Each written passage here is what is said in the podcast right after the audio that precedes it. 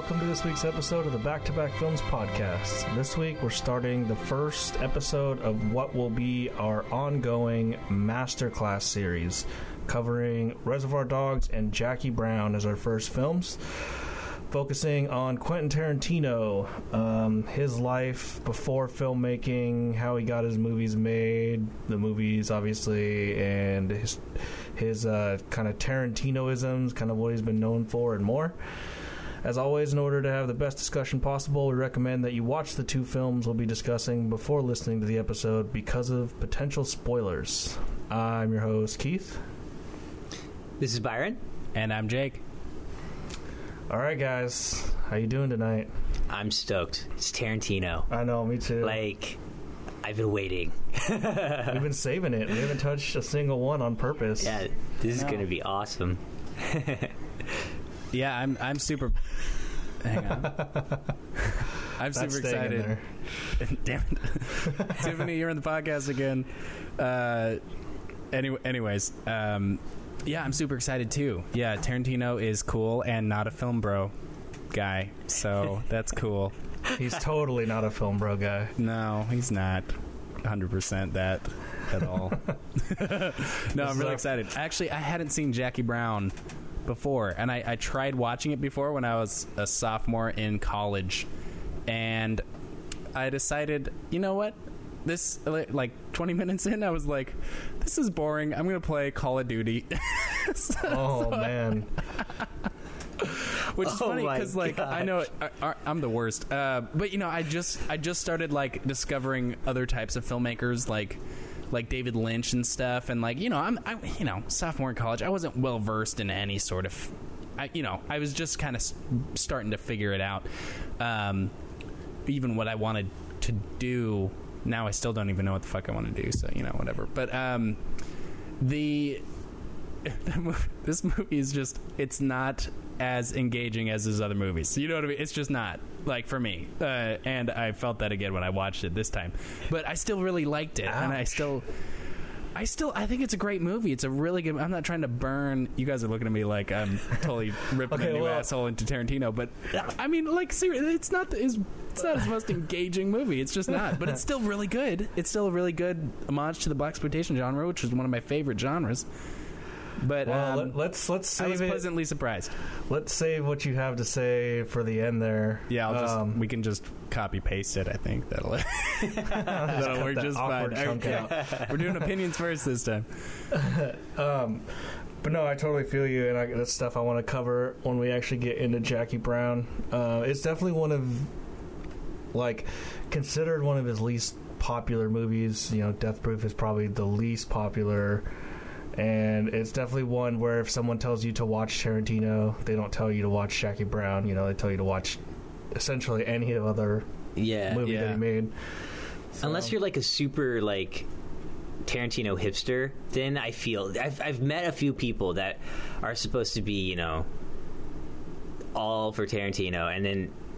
And then they, you know, they, they're self-proclaimed, and then they they go, "My personal favorite is Jackie Brown because it's his, it's his most mature work as a director." I'm That like, is the best. come on. I want to. I want to meet this person, and I just, I just want to sit in a room and see how long I last. You know, it'll be like, uh, like Guantanamo Bay for me. Like, I'll, you know, I'll just sit there and just, uh huh. Oh, good.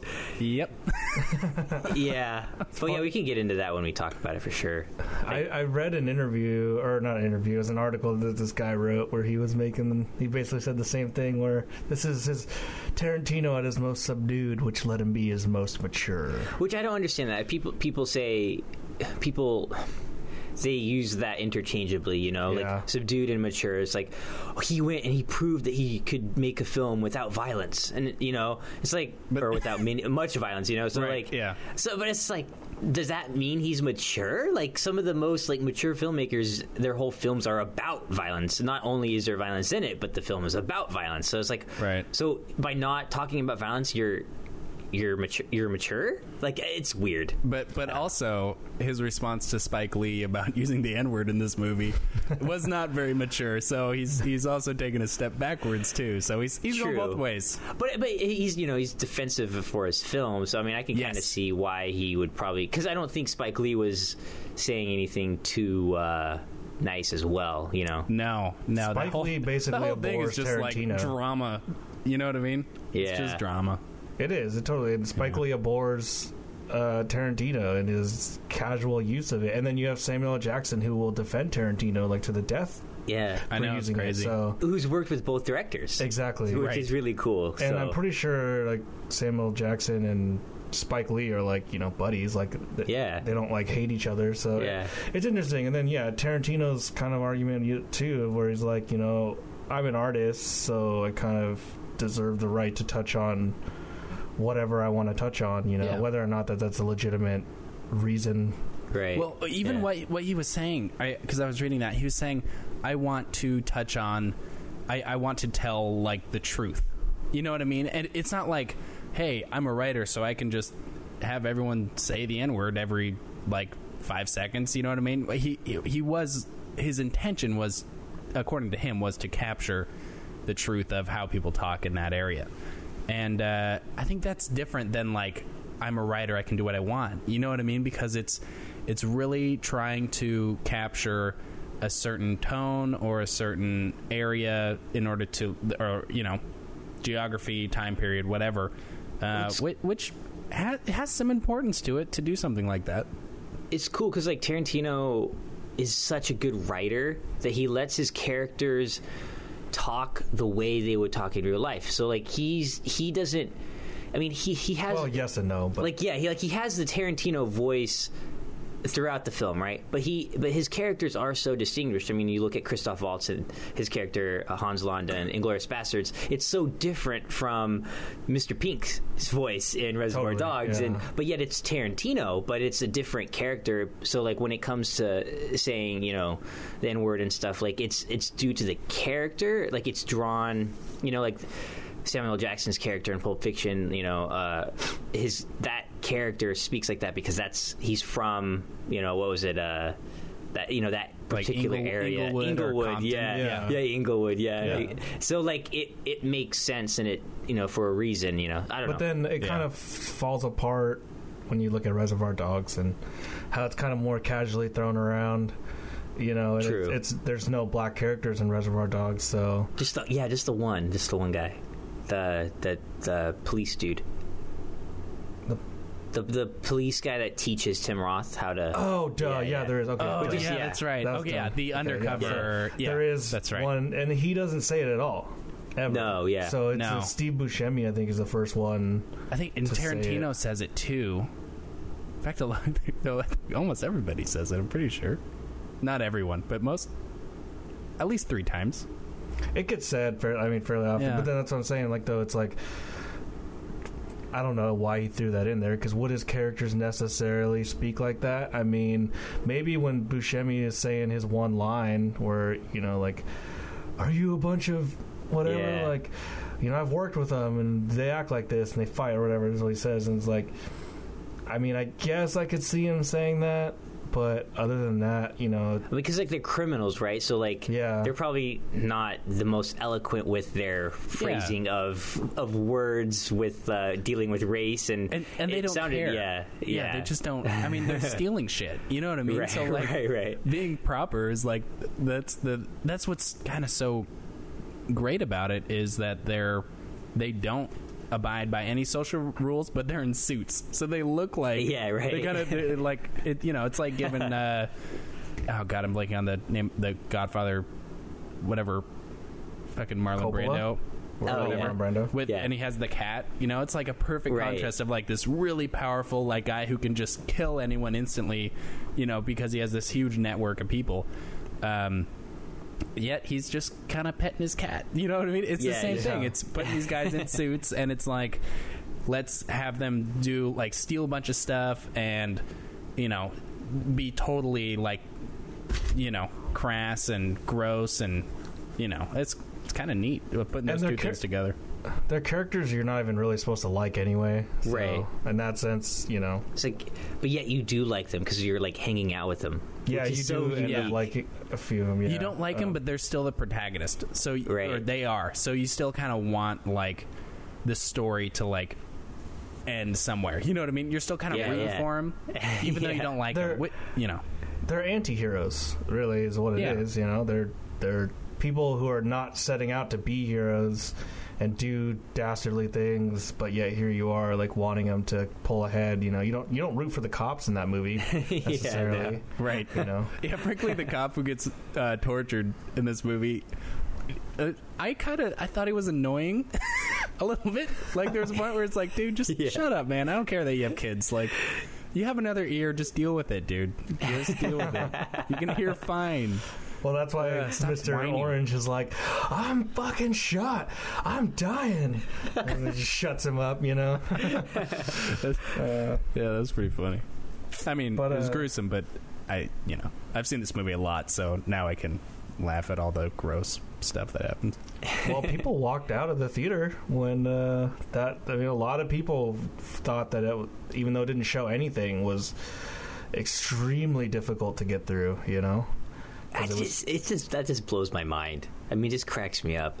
It's just hilarious to me. Like, I don't know. what kind of people? Like, it, that's the weird thing, because like this movie wasn't a huge. Hey Jacob, do you want to go to church with me tomorrow?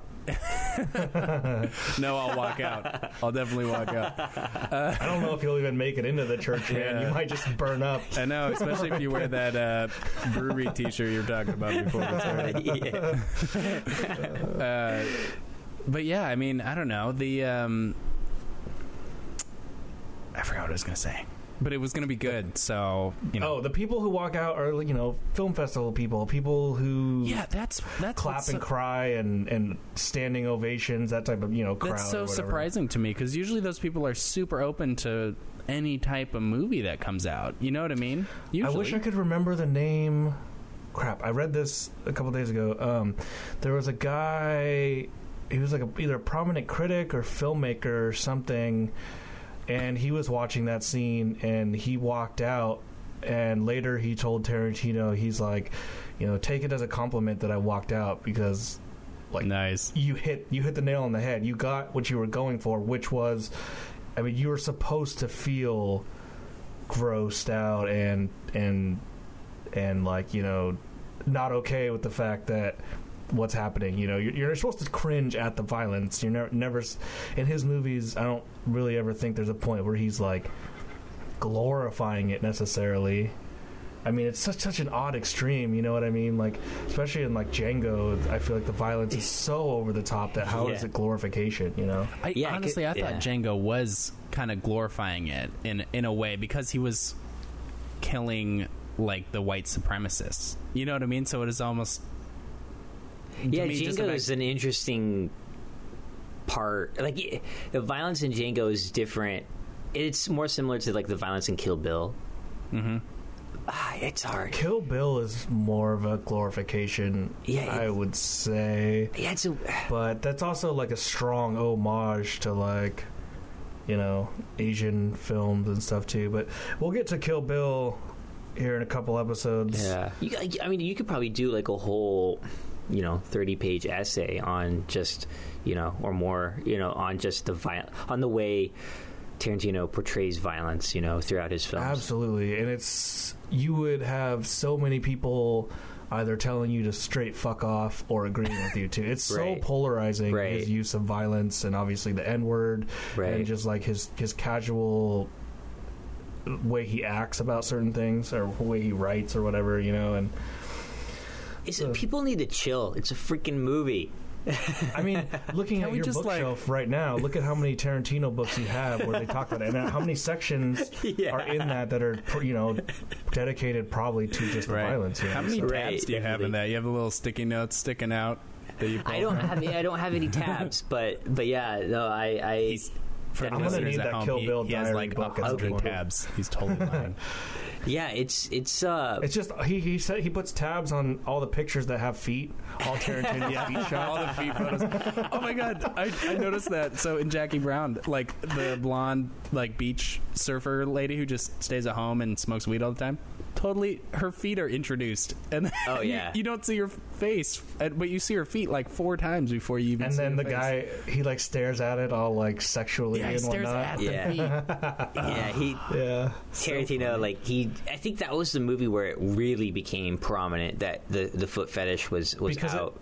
it, it it does happen in Pulp Fiction, right? Yeah, it does Yeah, happen yeah. in Pulp Fiction. Right. It doesn't happen in Reservoir Dogs though, No, because there's yeah. no No. women. right. Like you said on an earlier episode, it's only women that he shows their feet. yeah. Is it cuz like I think it's like Mia Wallace walking She- around. when she walks in, the, yeah, after the whole like uh, the son of a preacher man song. where- yeah, yeah, yeah. And then she For take. sure. I think she takes her shoes off too when they're dancing at the. Uh, She does. That's yes, true, yeah, Yeah, yeah. that is true. yeah. and so does he. because that's actually. a moment in Pulp Right, Fiction when she right. takes it off. Yeah, Yeah. So, and we'll get to more in-depth Pulp Fiction talk wait, on the yeah. nep- next Yeah. episode. Yeah, me I'm either. just I'm excited because we're doing a whole series of Tarantino. I'm just excited to talk about feet for five weeks. Like that's cool. I've never done an- that. This is gonna not be the angel. Yeah, and Oh, not we'll the talk angel. about the But, angel. hey, We'll hey seven there. for seven. We did it. Talked about the angel. God damn Excellent. I'll bring it up again later because that was like a soft bring up. That was like a six point five. Yeah, that was- I'll yeah, add the yeah. I'll add the other half. Okay, we'll, cool. we'll get there. Well, as you can tell, our main topic this week is Quentin Tarantino. Um, easily one of the most well-known names in cinema history. I would say that, in general, regardless of the what's in his films, you know, he's one of the most accessible filmmakers. I would say, and a lot of people would recommend his movies. You know, a lot of people who haven't seen a lot of movies or aren't on the cinephile end of things generally have seen one or two of his movies. So he's definitely a household name at this point, I would say. Uh, his filmography is comparatively small to some of the other masterclass filmmakers that we'll be talking about, but every movie he's made is constantly discussed, generally highly rated, and, you know, usually immensely popular by just about every level of movie watcher, you know, from your kind of your casual audience and movie watcher to, you know, extreme cinephiles and film theorists and critics and whatnot. So his film debut, debut his feature film debut uh, is Reservoir Dogs, and it took the cinema world by storm, and everyone wanted to know who this new guy in the block was when it came out. Um, Reservoir Dogs was released in 1992. The film stars Harvey Keitel, Tim Roth, Steve Buscemi, Michael Madsen, Chris Penn, Lawrence Tierney, and Tarantino himself, with the first of his cameo roles. And actually, it took me a, a minute to figure out his cameo role in Jackie Brown. Do you guys know what it is? yeah. Jacob, do you know what it is? His cameo in Jackie Brown. Yep, because he does uh, he does appear Oh, in a sense. jeez. Um, no, I don't think It's I noticed super it. quick. It's on her answering machine. When uh, she gets the Oh. call from Max Cherry, and it's that re- really awkwardly long message Yeah. or whatever, it's his voice on the Oh, answering weird. machine. It's pretty cool. Yeah, Oh, that's pretty So, weird. Okay, that's how he that's steps cool. himself into there. Um, Nice. Yeah. So the film was written by, written and directed by Tarantino, of course. Just like all of his films are written and directed by himself. He's actually, what was it? Uh, I think it was Pulp Fiction actually, where it was sort of a political thing where he kind of convinced because Pulp Fiction was actually kind of like co-written. It wasn't a Tarantino only type of thing. And I can't remember the name of the other individual who helped write a good chunk of the script, but basically Tarantino convinced him to not take that credit so that he could have written and directed by. Apparently that's really important to Tarantino. Was it Roger Avary? Could be. Could be, yeah. Because he has a story by credit on the film. That's probably it then, yeah. So he, he convinced him to like take a what is considered a lesser credit in the writing world, um, so that Tarantino could have his written and directed by. He also worked on Reservoir Dogs, too. Yeah, and because Tarantino knew Avary kind of before Yeah, because they they worked together, I believe, at the uh, video archive or the yeah video Or something, archives. yeah, The- The, oh, in in the uh, video Sure. shop that he. yeah. Oh yeah, Notorious. I'm pretty sure uh, that's. I think that's. I'm pretty sure that's how they met. Uh, it might have even been like an acting class, but I want to say it was the video archive store. Yeah. That sounds about right. He definitely knew Avary kind of beforehand, before they all before they took off. Uh, so the film was produced by Lawrence Bender, who is Tarantino's longtime partner. Um, I'm pretty sure his name has been in every Tarantino movie, but I've yet to confirm that. I don't think he produced the Hateful Eight or Django. Oh, well, that'd be interesting Yeah. to see why that came up. Let came me up. check real quick. Uh, so it's produced by Lawrence Bender, Richard Gladstein, Monte Hellman, Harvey Keitel, and Ronna Wallace. It was shot by Ander. Oh God, I, I just had this pronounced to me freaking earlier today too. It was shot by Anders. It's like Ander or Andres or something. Uh, Secula, edited by Sally Menk. Uh, production design was by David Wasco, and costume design was by Betsy Heimann. Yeah. Uh, Yeah. Oh, sorry. So yeah. So uh, Lawrence Bender did not produce the Hateful Eight or um, Django. Huh. I by wonder why. Yeah. I think I guess Inglourious Basterds was the last time they worked together. Wow. Yeah. Because they were literally together even before Reservoir Dogs. Like they he, were both. He the also ones- he didn't do Death Proof either. Oh, okay. Well, I'm really curious because we'll be covering all of those films here in the next couple of weeks. So I'm really curious to figure out why. Yeah. I want to say there was some sort of like falling out of sorts, but I don't know exactly why. That's unfortunate. Yeah. Yeah, because they, I'll, I'll be talking about it in just a little bit. How they were both essentially working on Reservoir Dogs to get it made. Um, see, the film takes place primarily in one location, and its story is told using flashbacks. It's also very well known for being a heist film that doesn't ever show the actual heist; it only ever alludes to it. When the film was initially in pre-production, Tarantino and, like I just said, his longtime partner Lawrence Bender, which we just found out may have they may have had a falling out more recently. Uh, they had planned to make the film for roughly thirty thousand to fifty thousand dollars using sixteen millimeter black and white film. So um, Tarantino got this money by selling his script for True Romance to Tony Scott, who actually wanted to make Reservoir Dogs after reading both of the scripts. And as an aside, it's a popular idea to think that Tarantino went directly from his job at a rental store or video archive uh, to making his first film, when in fact he was actually pretty busy in between and did a lot working up to making Reservoir Dogs. Um, he worked for Cinetel, a company that specialized in direct to video projects, doing one page rewrites for scripts. He had a hand in writing the film Past Midnight, starring Rutger Hauer. Um, so much so that he actually got like a he shared a credit in that film. Uh, they're one of the uh, female producers. I can't remember her name. She offered him a credit. Um, he also was advised by Terry Gilliam and Monte Hellman at the Sundance Institute. Um, after they learned that Keitel was involved with Reservoir Dogs, he was uh, able to get into the Sundance Institute, so he was able to kind of develop his story and had some aid in developing the script. Um, so basically, like, you know, it wasn't just Tarantino. As much as he likes to make it sound like that, and as much as people kind of have played it up, you know, he had a lot of help. Uh, he had a lot of, there was a lot of time that he worked and developed a script and didn't essentially just write something and had a smash hit. You know what I mean?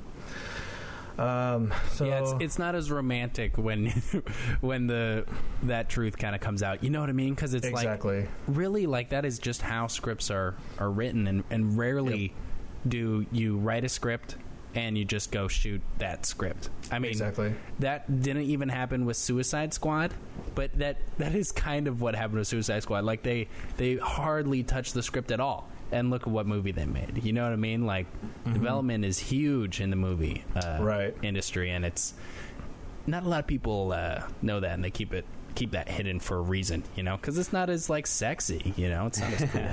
No, certainly. Um, when you really look at the film business, it's a whole lot of dirty work. You know, a lot of a lot of time spent doing a whole lot of tedious things. You know, if you if you really break down kind of like uh, the different parts of filmmaking. Pre-production is definitely one of the longest parts. You know, it could span decades. You know, Mad uh, Mad Max Fury Road. He had that script and everything written out. You know, in the late '90s, early 2000s, and it took him until you know just a couple years ago to actually get it made. Right. There, there's this uh, running joke um, among screenwriters in Hollywood, and I only know this because of the Scriptnotes podcast. You know, I'm not like a screenwriter or anything, but uh, they say like you're not officially a Hollywood screenwriter unless you've written on the Stretch Armstrong movie, which they're still developing to this day. so they still have people who come in and like Wow. work on the Stretch Armstrong movie, which. Stretch that's been around since like the 80s, right? So that movie's been in development like forever, and Yep. everyone has worked on it. And there was um, in on Scriptnotes, uh, I think Craig Mazin, like he he worked on it and with his writing partner at the time, and then later, like five years later, they came back to him and said, "We should have just made your version and called it good." But but they're they're still t- and that, that was like in the '90s. He was like, "Oh, they sh- we should have just made your version," but now they're Wow. you know. Got, Wow. You know, one day we'll see a Stretch Armstrong movie, or, or we won't, or all that work and money will just go away. It, it seems such like a weird movie to make. I don't know. like out of all the, I could, I could all see the it as like a toys. kids action Yeah. movie or whatever, though. It's like if Mr. Fantastic was super lame. You know what I mean? I mean, not Yeah. that he's he's already kind of lame as a character, but like it'd be like if Mr. Fantastic could only stretch his arms one direction. You know what I mean? And like, whoop, whoop, whoop, whoop. what I'm kind of wondering though is like I bet we're like the last generation who like kind of knows who that is. Oh, totally. You know what I, I mean? Because I don't yeah. I don't think I had anybody. one. You know, yeah, You I really think I had used to. I had one. Oh, you had- Yeah, oh, okay. I, I, Yeah. I think you, I had one too. Like, but uh, not you know not not anymore. But I don't. I haven't seen any store like any in stores. Not that I'm in the toy aisle that often or at all. But like, at least not yeah, you are. Not We that type of toy. No. That's a different story. yeah, yeah, yeah. Yeah, Um, Target but- doesn't have that section yet. It will. Walmart does though for sure. But like, yeah, I don't know. It's just kind of weird. But No, that it is weird because um, you know maybe they someone worked on the script and they made like the Unforgiven of Stretch Armstrong. You know what I mean? So now they're waiting. that would be amazing. Someone I put would, it in their drawer. You know who's the who's the guy who played um, the military guy in Avatar the the movie the Oh, Stephen Lang. yeah Stephen Lang. I bet Yeah, yeah. Stephen Lang like is holding on to that script like I'm gonna play this fucking guy. as soon as I turn seventy, then we're making this movie.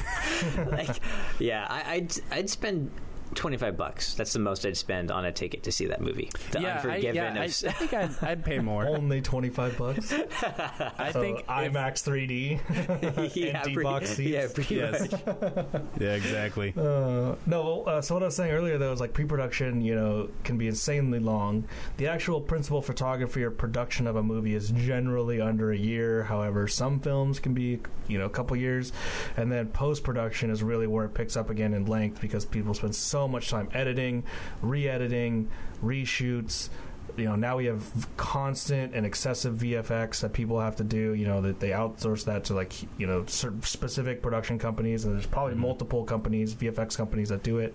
Even And movies that are non VFX movies, like you look at it and you're like, oh, that's just a regular movie, still has an ass load VFX, of yeah. VFX Yeah. stuff going on. Definitely. And also the writing stage, which is pr- before pre-production, you know, could span decades as well. Um, Yeah, just so- yeah, getting out before you're shopping the script, you know, Yep, and then you have to develop it. So, God, that's such a hard job. Or just like you know, actors quitting and then have to, have to Yep. rehire. You know, the, Yeah. the Yep. new actor or Spielberg actress. coming on to direct, you know, and then the movie never gets made because he's on to direct like nine movies and he has Well, to pick one.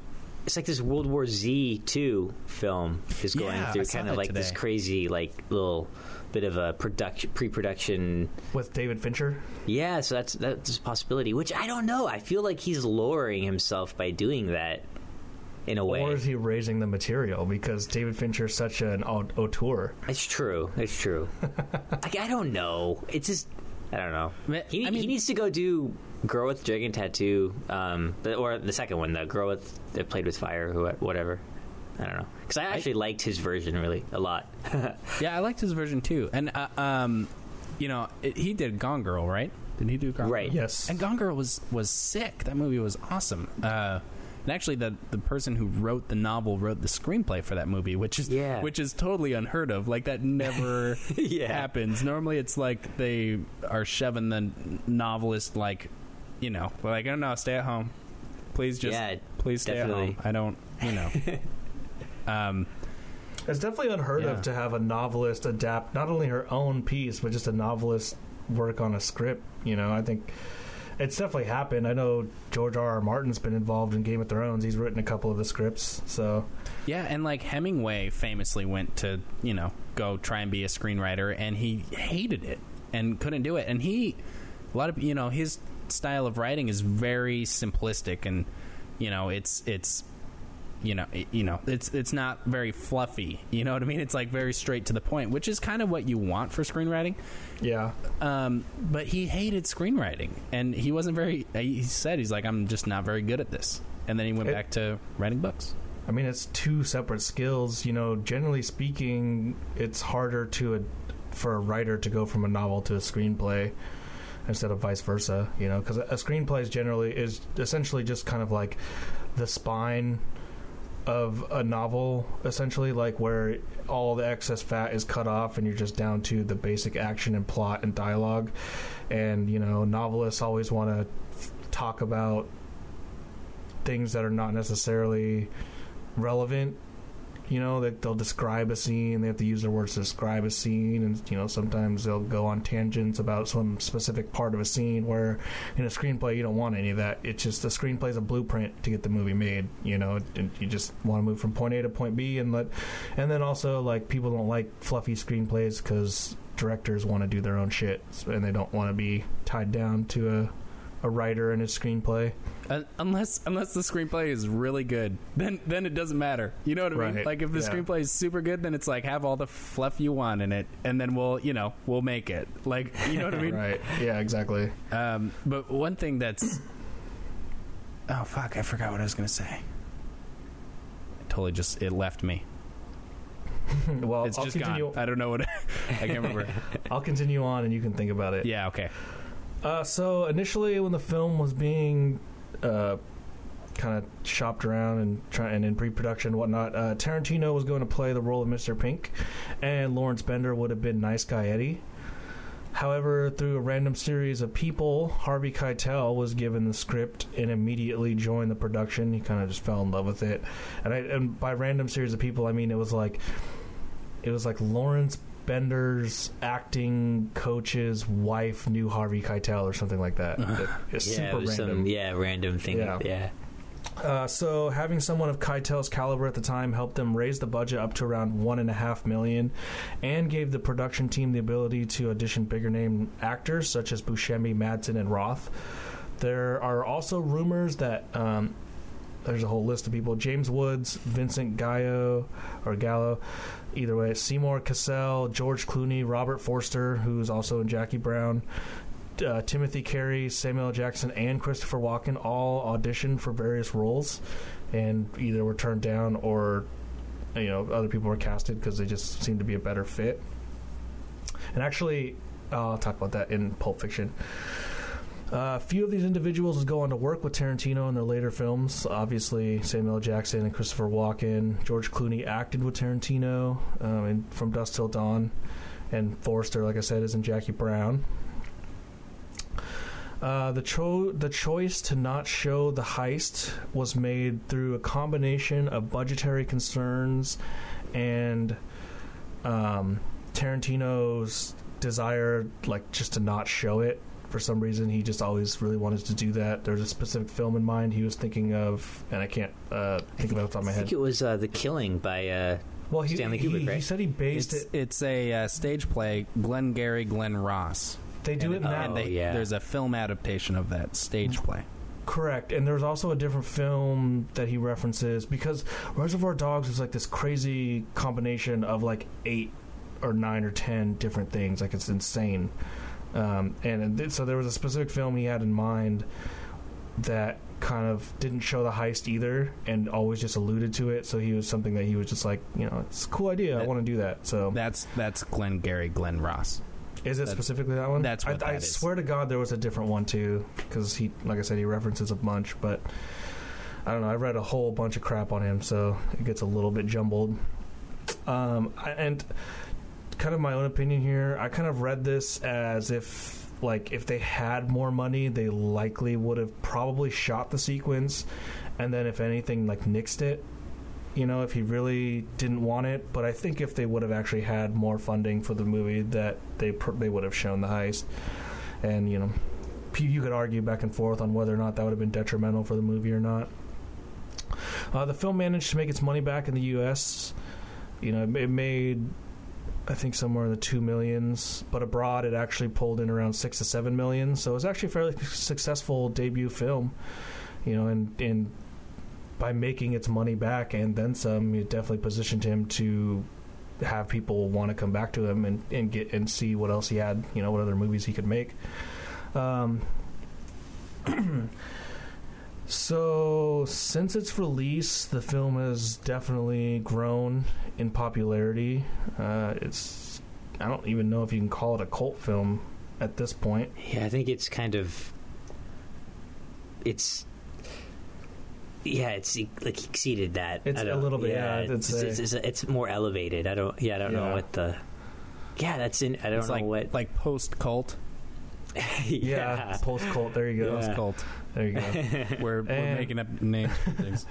the film really didn't take off until after Pulp Fiction was released, and you know the the paradigm that is Pulp Fiction caused people to go back and watch Reservoir Dogs. So it kind of had this resurgence um, after Pulp Fiction got made, and I think it kind of grew in popularity too because they're kind of similar in, in style and tone and, and the way that the disjointed structure style that, he- that he uh, employs. So overall, the film has been touted as an extremely important piece of independent cinema. So I guess right there, I just we just answered it. No, it's not cult, post cult or whatever, because it is definitely you know in terms of independent cinema pretty important. And I think, it was I think that could still be cult though. I think that right? Yeah, I mean, it's funny because it's cult, but yet it's it still has. I I don't know because there's so many cult films that are cult purely because they were like midnight movies or like The Room is a cult film, right?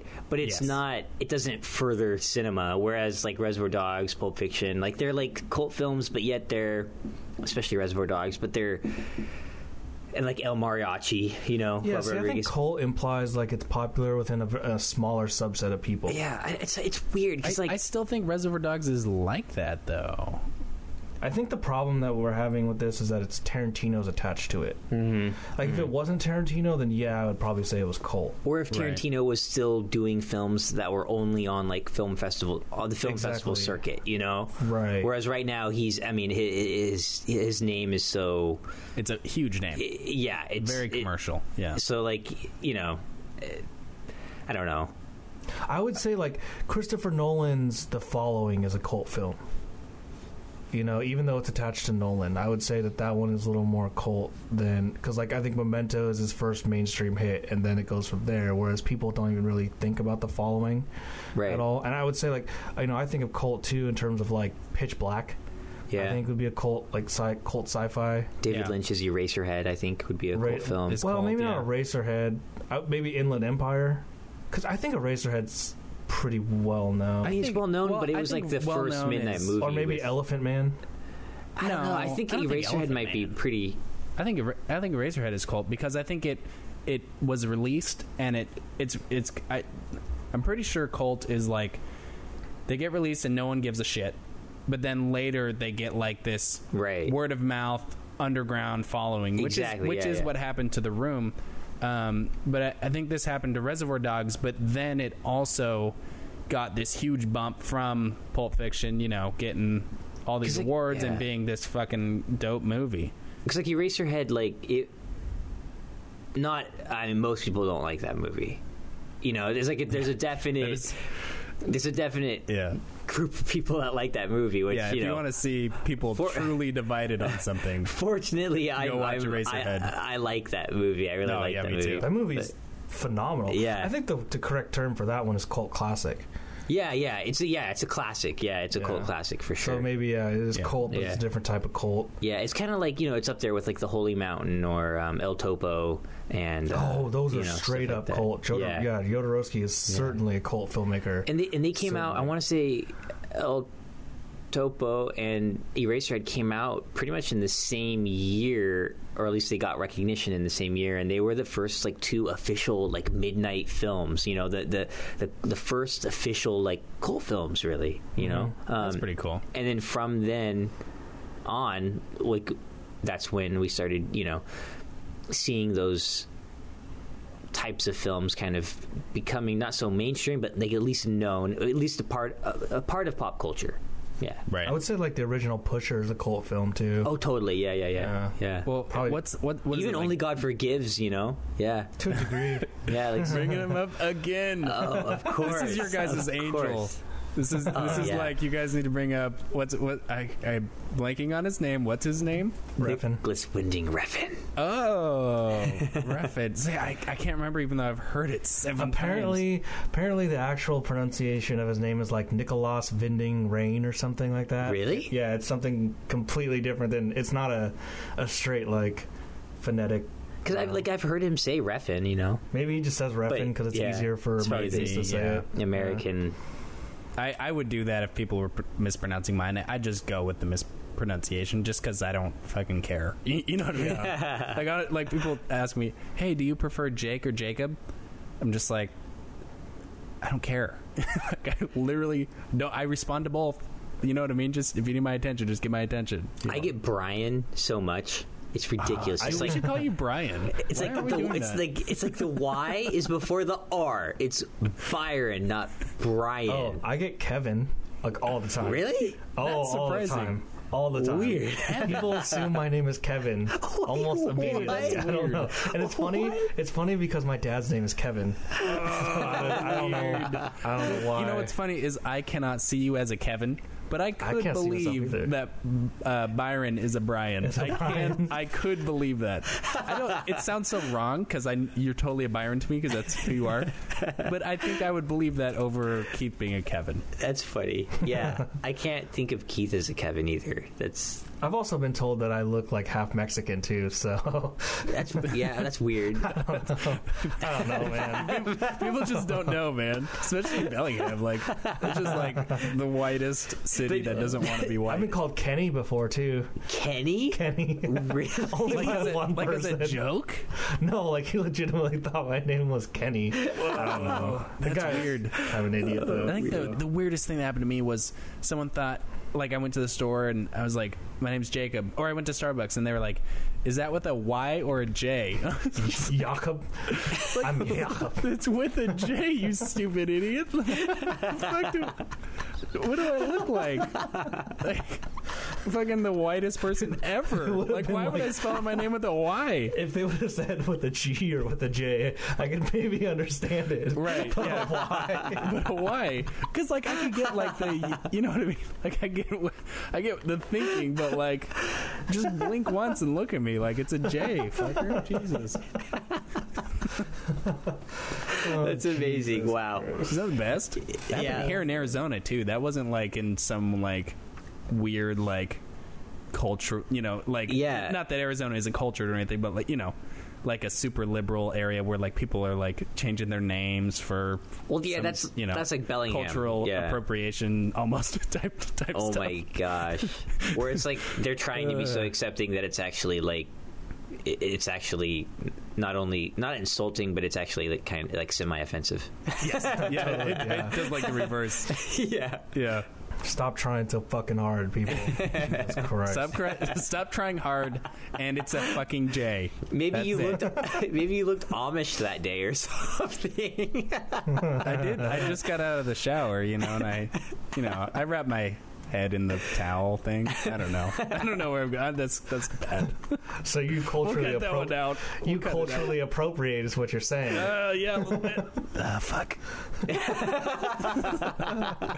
Arizona? how- it's rubbed off on me. Fuck it. I can see that shovel you're you're burying yourself with right now. Uh, it's for me. Keep digging the hole, man. It's for me.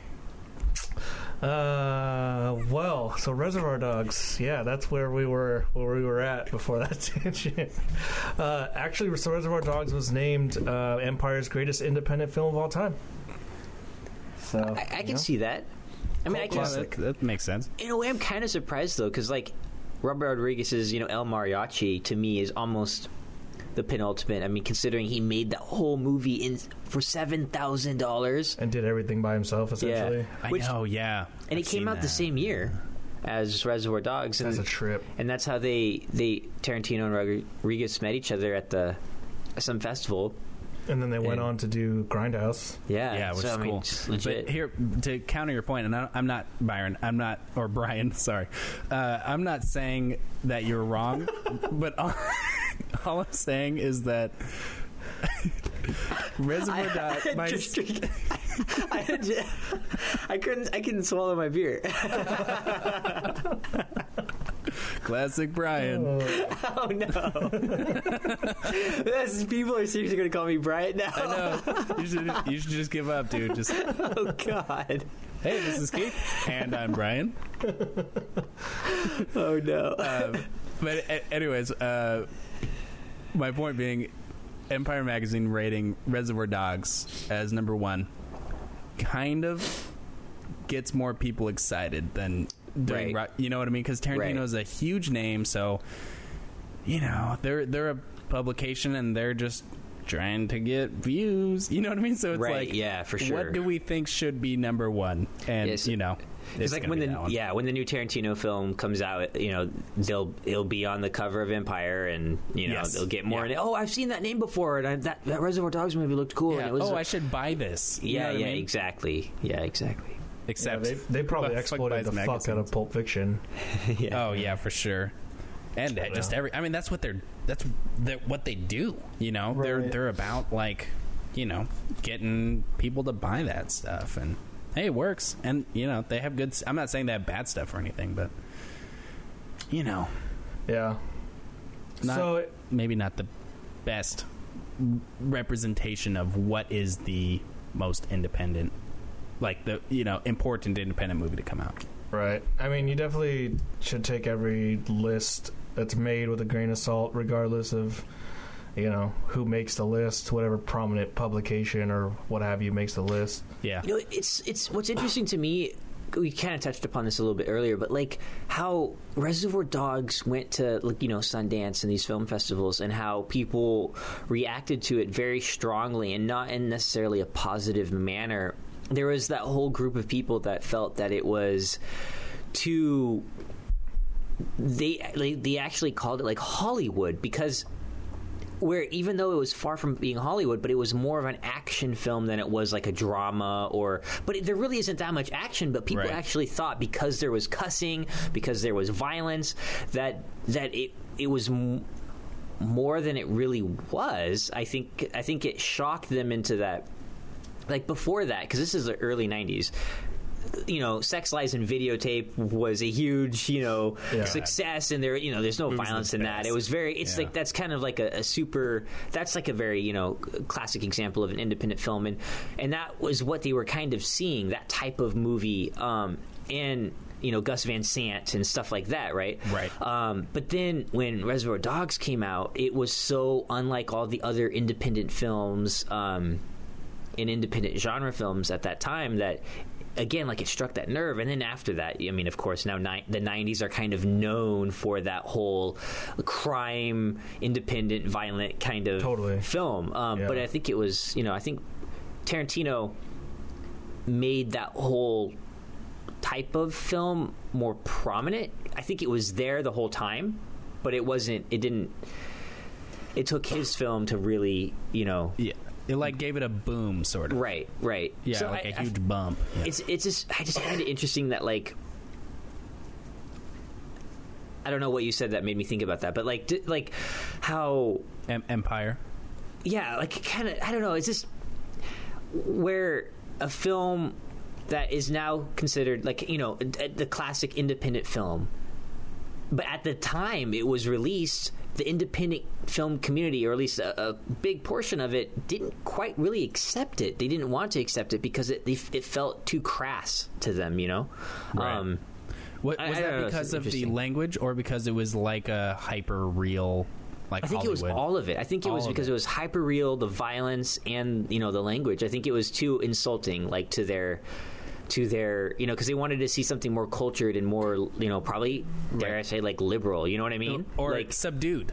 you're right, right, right. Yeah, like if Jackie Brown came out, they would be like, "Oh yeah, this is really good." Yeah, like the subdued." controversy that they'd be okay with would be like you know a man going down on a man scene, right? Yeah, like they'd yeah. be okay with that, but Yeah. they're not going to be okay with the guy laying down in a pool of his own blood, you know, holding his you know Right. wound, and Well, then a guy everybody sitting likes- in, a, you know. Yeah, everybody likes a happy ending. Oh my god. that, that, that was good. That was good. but, but he you know what does I kind mean? of shoot his gun off right at the end as sort of a, a metaphor, if Yeah. you will. right, right.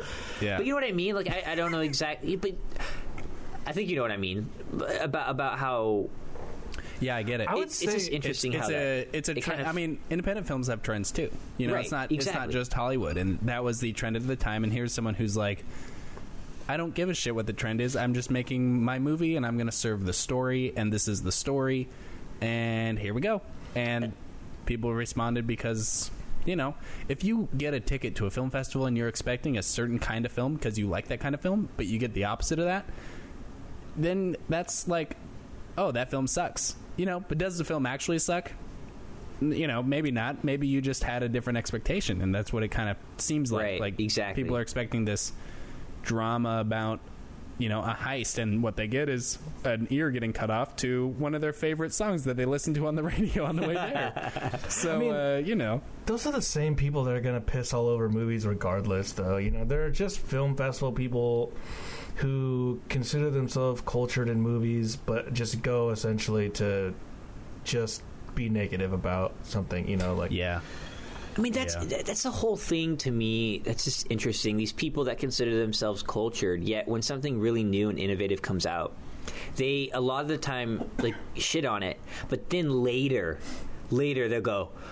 You know, when I first saw it, you know, I didn't like it, but but I knew he was an immense talent. It's like, well, you did, sure as shit didn't say that Right, in your yeah. review, you know. Yeah, you know he's an Yeah, immense talent three Yeah. films later when Right. he's making five hundred million dollars a movie. Yeah, right. you know, they go It- back and like change their one star to like three and a half or something. You know, like, and, it, and it goes back to right when I, you know, a couple episodes ago, I was I went on a spiel about just like you know, if you like a movie or don't like a movie, like just be your own critic. You know, be your own, have your own opinions about it. Like, I don't know. I'm just, I just get so sick and tired of just being in that kind of, uh, you know, uh, film atmosphere where I see it all the time. You know, where it's like people just jump on a bandwagon. You know, they're not Oh, really yeah. actually thinking about film with their own. You know what I mean? Like with their own Yeah. mindset. Yeah, like, and in don't- that same No, vein, yeah, it's like right. those critics are probably hanging out with each other. You know what I mean? Like Right. after the It's- festival. yeah, or it's like the whatever in critics between circle. You know, Yeah, like Yeah. oh, you didn't like that? Cool, let's hang out. And then you know, like they kind of inform each other's opinions, you know, that type of thing. So if you try and take, if you try and make a movie and pander to critics, you will not have a movie because you'll have to nix everything. Because some person's going to hate the fact that you went on a hero's journey, and one person's going to love it. So if you try and pander to both, then you're not going to have a hero's journey. You're just not going to have a movie. You know what someone should do? They should make that movie. Why hasn't anyone made that and called it like the ultimate critics movie? Where Haven't you it's seen like, Forrest Gump? I Actually, wasn't that movie kind of like not liked as much when it first came out? Like it, it took a little bit for it to actually gain traction. Yeah, no, I think Yeah. you're right. I was just being a little facetious by- towards uh, Forrest Gump. Bri- Byron is is still working on it. He he, he doesn't get it yet. he'll he'll get there though. He'll understand why. It's I mean, I would say like Oscar.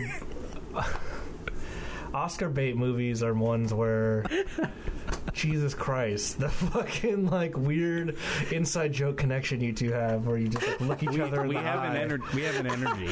We, we Apparently. can't deny it.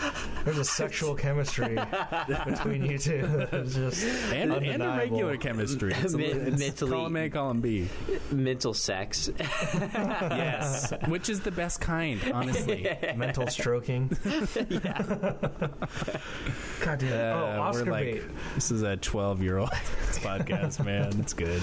I like it. Uh, so Os- I think Oscar bait movies are the ones that are closest to like critic pandering, and that's why Oscar bait is kind of a negative term because they're trying to appeal to the most amount of people as they possibly can and get those awards.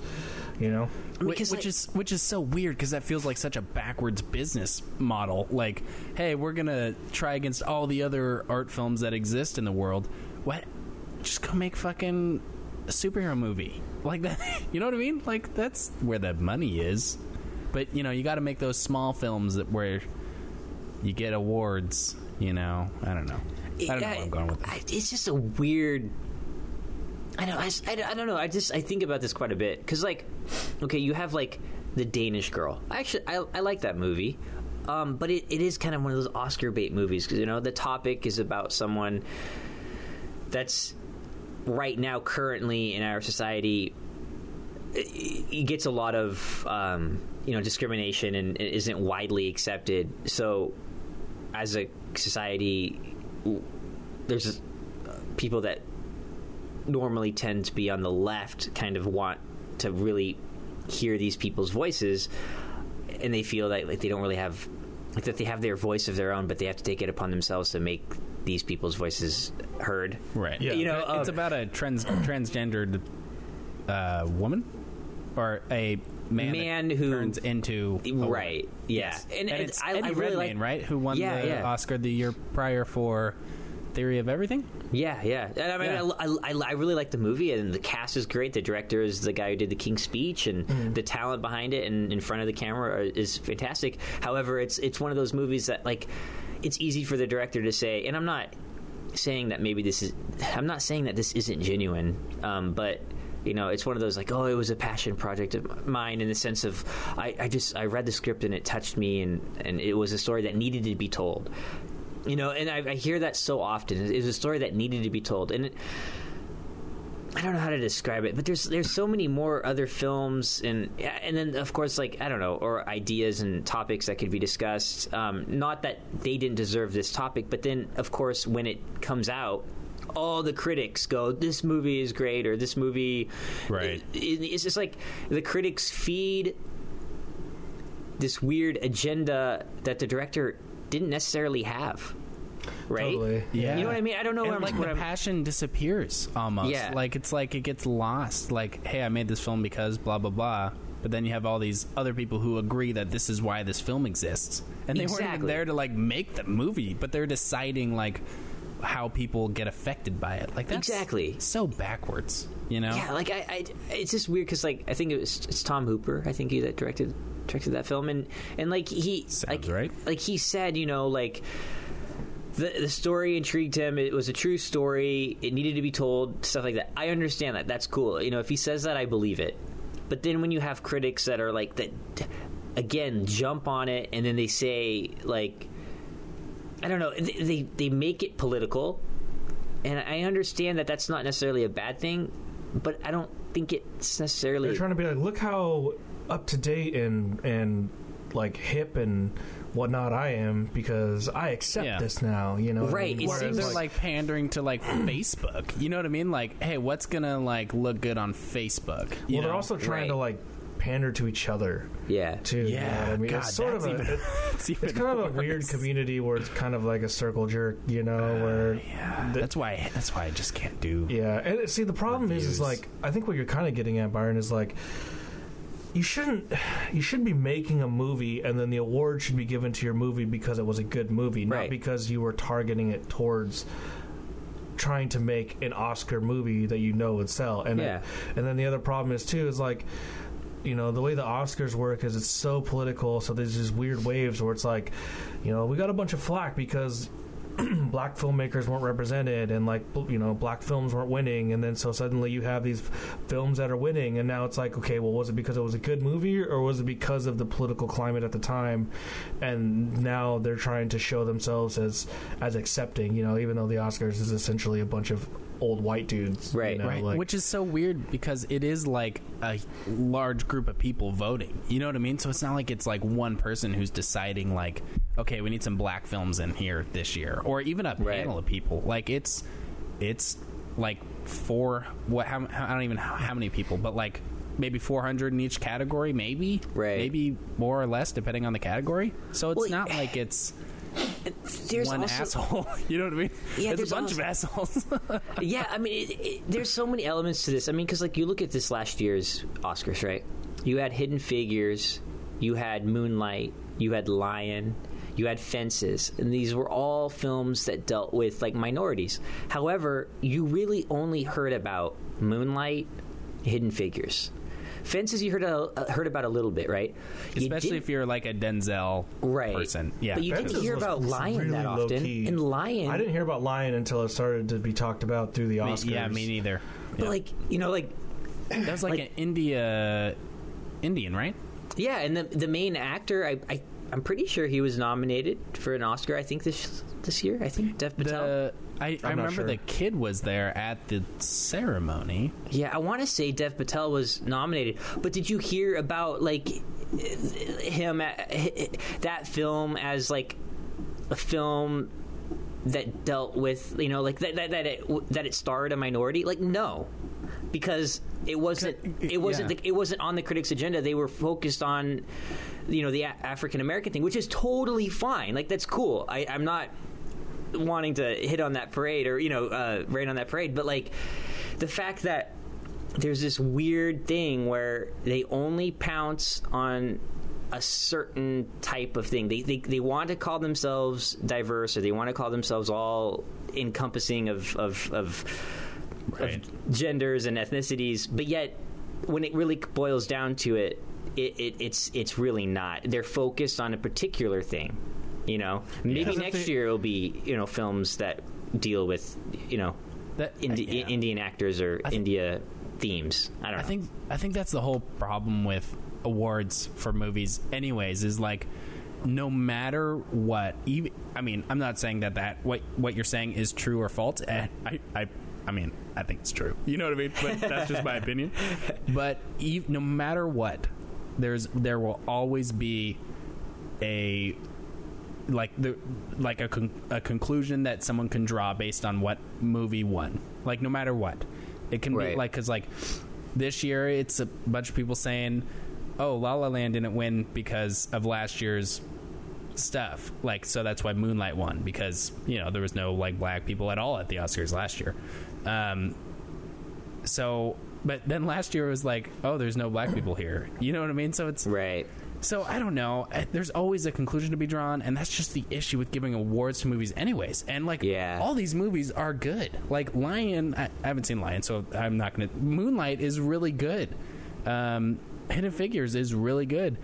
Fucking La La Land is amazing. So uh, you know, I mean, good also. But yeah, all these. And yeah, and Fences was good, and you know, yeah, yeah, Fences was good. Like they're all good. So, you know, I think people just read too much into this because they care, and I mean, just just care less about the awards.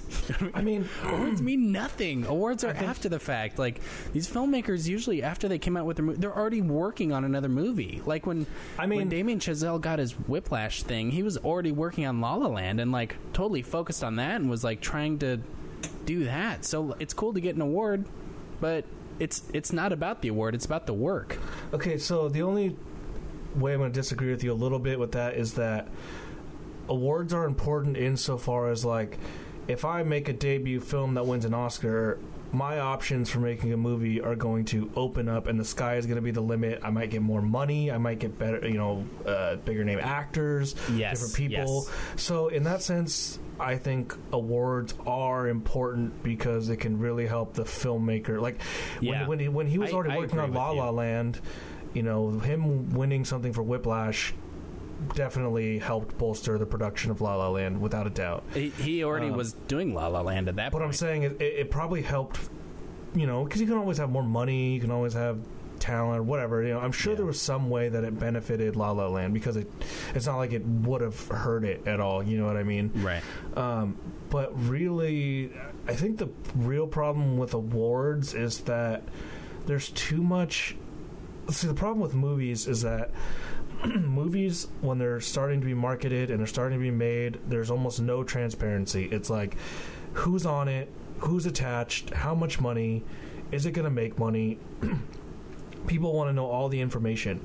And when it comes to awards, the only thing that should ever be judged is the movie. Like people who judge movies for awards should have no knowledge of who made it, who's in it, who did the music, who edited until they see the movie.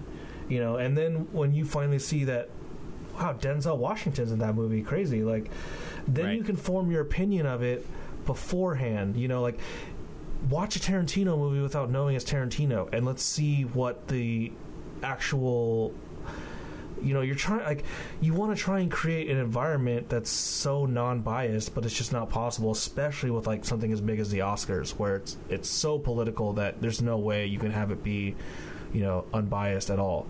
But in reality, yeah, you should it should just be, you know, completely block yourself off from the rest of the world and watch a movie for what it is because what you're actually judging is the movie you know what i mean like at the end of the day Yeah. it's that's that's it is did the movie do what it set out to do did it did it have a good story did it have a good plot did it did it have good characters whatever you want your criteria to be judge it off of that don't judge it off the fact that Nolan wrote, Nolan made this movie, so I got to say something really good about this movie, so that you know my blog will become popular and I'll become a big film critic and I'll get paid to just watch a bunch of movies. You know, like Right. fuck all that shit. But you know, I mean, if you want to do that, go ahead and do it. I'm not going to read your fucking reviews though, you know, because I know they're bullshit. Just like when I, you know, when you see like the, you know, the Last Jedi trailer like pops, and there's like a million trailer like, you know, things where they're like read, you know, they're like dissecting it and like trying to figure, oh, whose helmet is this? Oh, what's this in the background? Oh, is that? Whoa, what is that? You know, is that Naywing? Sweet. God, I bring up Star Wars too much. Uh, and it's like you, I you, I can tell what you're doing. You know what I mean? I can smell it, so I just avoid it. I mean, it. you get articles what I like why Star Wars is going to be the greatest movie of all time, or why it already is the greatest movie of all time, and why this was the greatest trailer of all Yeah, time. and it's like, it's not even out yet, guys. Yeah, like you haven't even seen it. Like, and then you get so calm many people who are like, God, man, trailers ruin movies for me now, and like, so No, they then don't. don't. watch the trailers, just watch the movie. like, the whole point is They to watch don't. the movie. Trailers are so manipulative. Like, like I, I get like, oh, like I feel like I know the whole plot of that movie, but then those people don't even end up seeing that movie anyways. Like they are they just want to bitch about something. Realistically, the only thing that you should have a chance to judge a movie on is the title of the movie, and that's it. You should just watch it. You know what I mean? No, Like- yeah, I, I agree with you, but that's impossible. No, I, I, I, There is I- it's no totally way. impossible. Totally impossible. I mean, But that would be just in trying to find movies to watch. You're generally going to find a list that's like the ten best noir movies ever made. All right, so I'm going to start with that, knowing that these are the ten best noir movies ever made. You know what I mean? Like, there's there. It's super, super, super, super hard to to watch a movie without knowing anything about it at all. Right. So th- to add to Keith's point, I, I completely agree that, um, you know, for filmmakers, awards are good, um, but at the same time, you know, Damien Chazelle uh, went around with wi- uh, with La La Land first when he first got to Hollywood, and just he shopped it around. No one wanted it. They wanted um, it to not be about jazz, and they wanted like a R and B artist or something because that was like you know more popular at the time, I guess. Um, so that was like what would get more you know put more money for it. Um, I also heard that they thought it wasn't enough of a musical either. Yeah, yeah, it wasn't enough of a musical. You know, they had a lot of issues with it. So instead, he wrote Whiplash and made that. And then before he got the award, before, so not so even before he was nominated, they were like, "Wow, this guy can actually make a good movie." And then decided, let's throw him on La La Land. Like this Whiplash is good. So you have all these people who are like, if you just make a good movie, then then you're good. You know what I mean? Like if you could just make something good and you're not like a s- sex offender, which which happens way too often in Hollywood.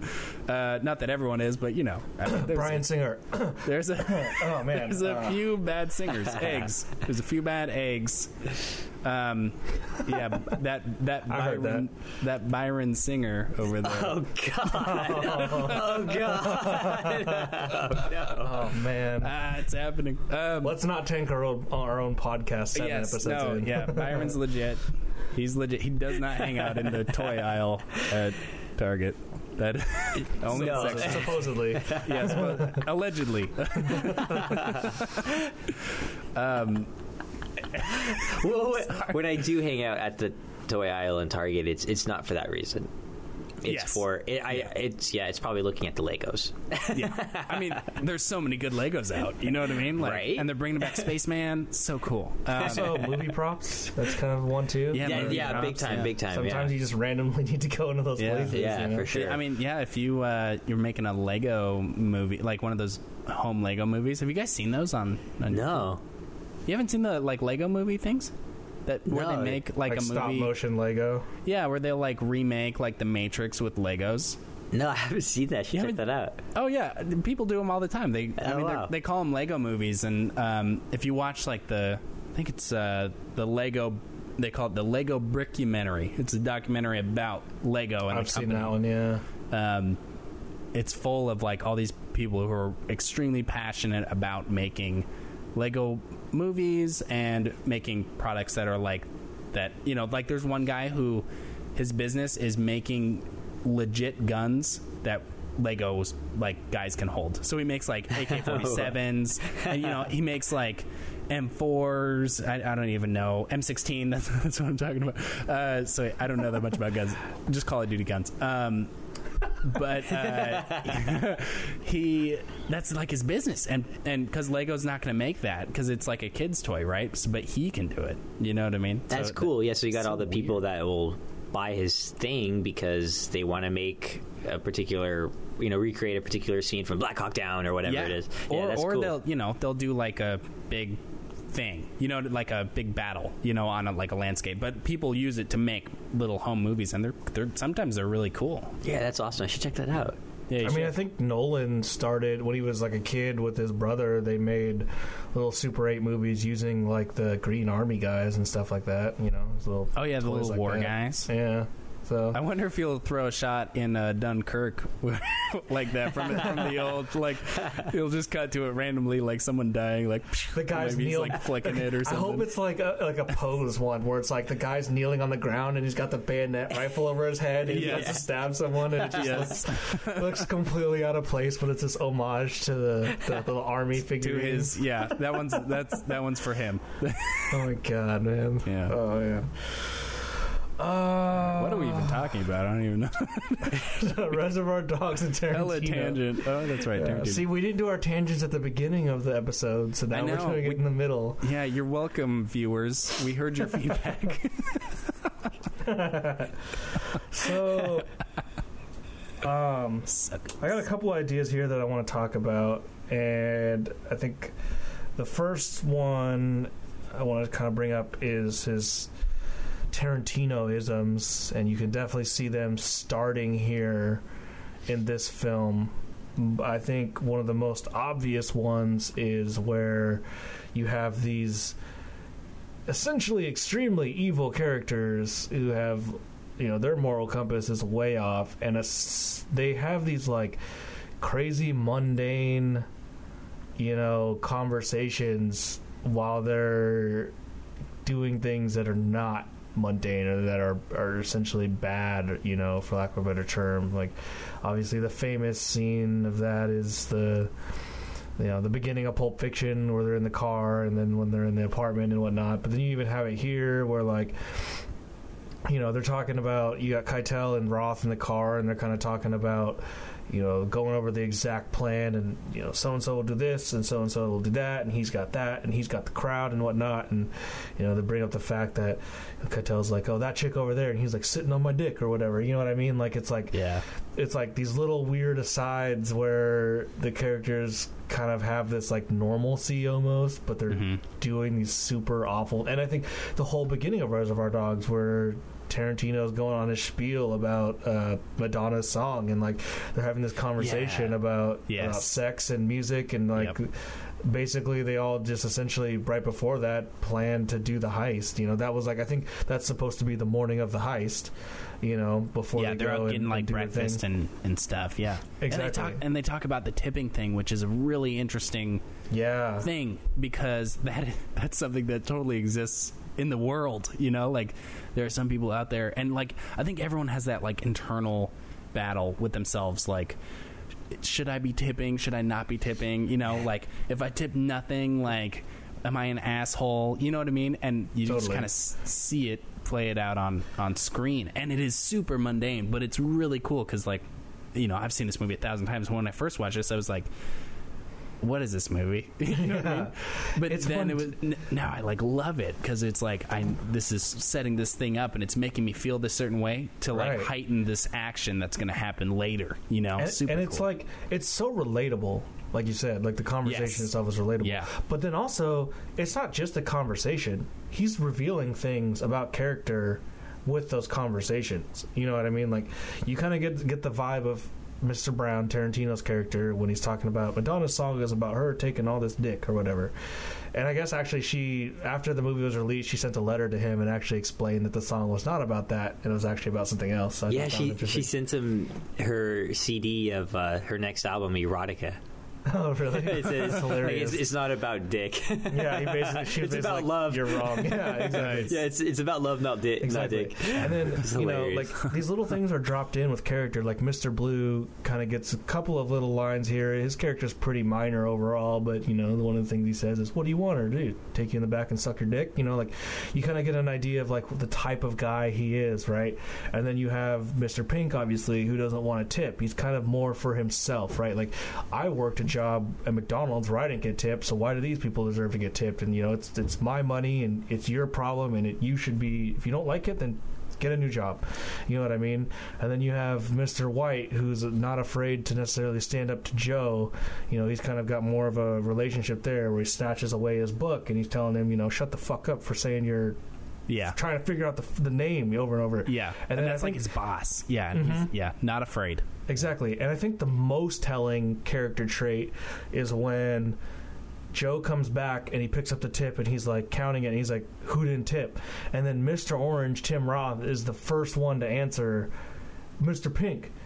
Mr. Pink, why didn't you tip? He says he don't believe in it. You don't believe in it, you know, throw it and then he goes on to say one more thing, I can't remember exactly what he says, but then he's like, Shut up. So that tells you like Mr. Orange is the squealer. He's not afraid to just say he's not afraid to point fingers. You know what I mean? And when he eventually Yeah. is revealed as the cop, as the person who set everyone up anyway. So like this super mundane conversation, and suddenly you're like, wow, I actually know something about these characters now. I, Like, I Yeah. think that's like the brilliance of Tarantino. yeah, because his writing he's so true to the characters his characters are so uh well drawn and, and like they're they're they're they're they're they're deep even though we don't necessarily how deep they are Right. but they are in his head Right. and because of that their actions are true to what the character is and uh, and he, he he only gets better with it totally. you know I actually Yeah, read right, this. yep.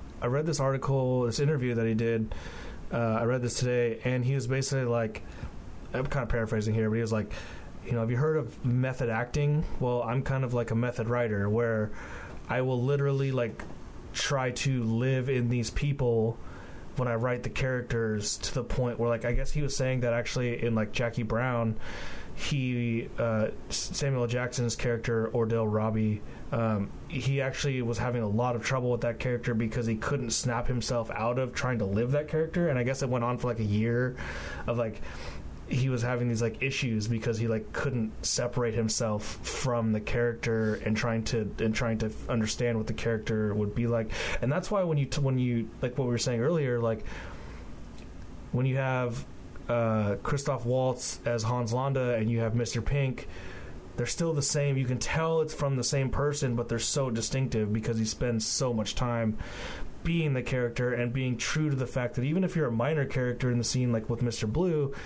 they're still he still likely spent some time living Mr. Blue, and most writers will have like these in-depth character histories mm-hmm. and blueprints and, and profiles so that they can and you know essentially live these characters and give them stuff to say that the character would say because when you have a dialogue scene you want your characters to feel full bodied you know you want to feel like wow you've actually you know if you're a detective like wow, you've actually been and done like hundreds of cases before. This is not your first one, you know. And then like someone Right. who's trying to hide something, you want to feel like what is that feeling of actually trying to hide something, you know? And, and what would you actually say, you know? That you want to try and find some truth. And even like, even though his dialogue is so heightened and his characters are so flamboyant, there's still like a truth to how those characters would react, you know.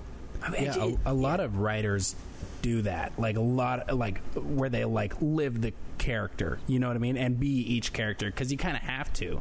You know, you're the first one to kind of see the movie it, you're, as the writer, which I think it kind of makes that handoff so hard when you like hand it off to a director. Totally.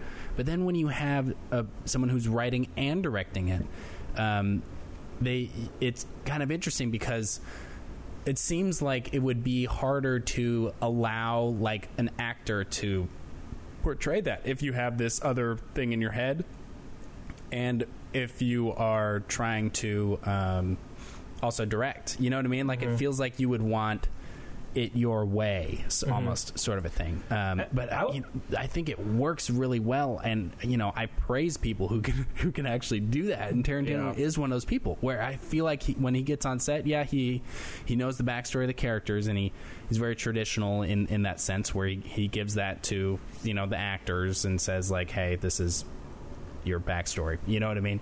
And I think Um, that's why novelists are so impressive because, like, you know, they're the they're the true people who kind of build it from scratch. I think, you know, movies are built from scratch, but a lot of times I think movies almost just the way that they are, just naturally, they pull from so many things, right? You're, you're always taking something, and novels too, but at the same time, it's like, you know, there's so much more work inside your own head that you have to go through to get a novel. I mean, try to think of like George R. R. Martin writing Game of Thrones and all those characters, and each one of those characters has a backstory, a connection, a familial line.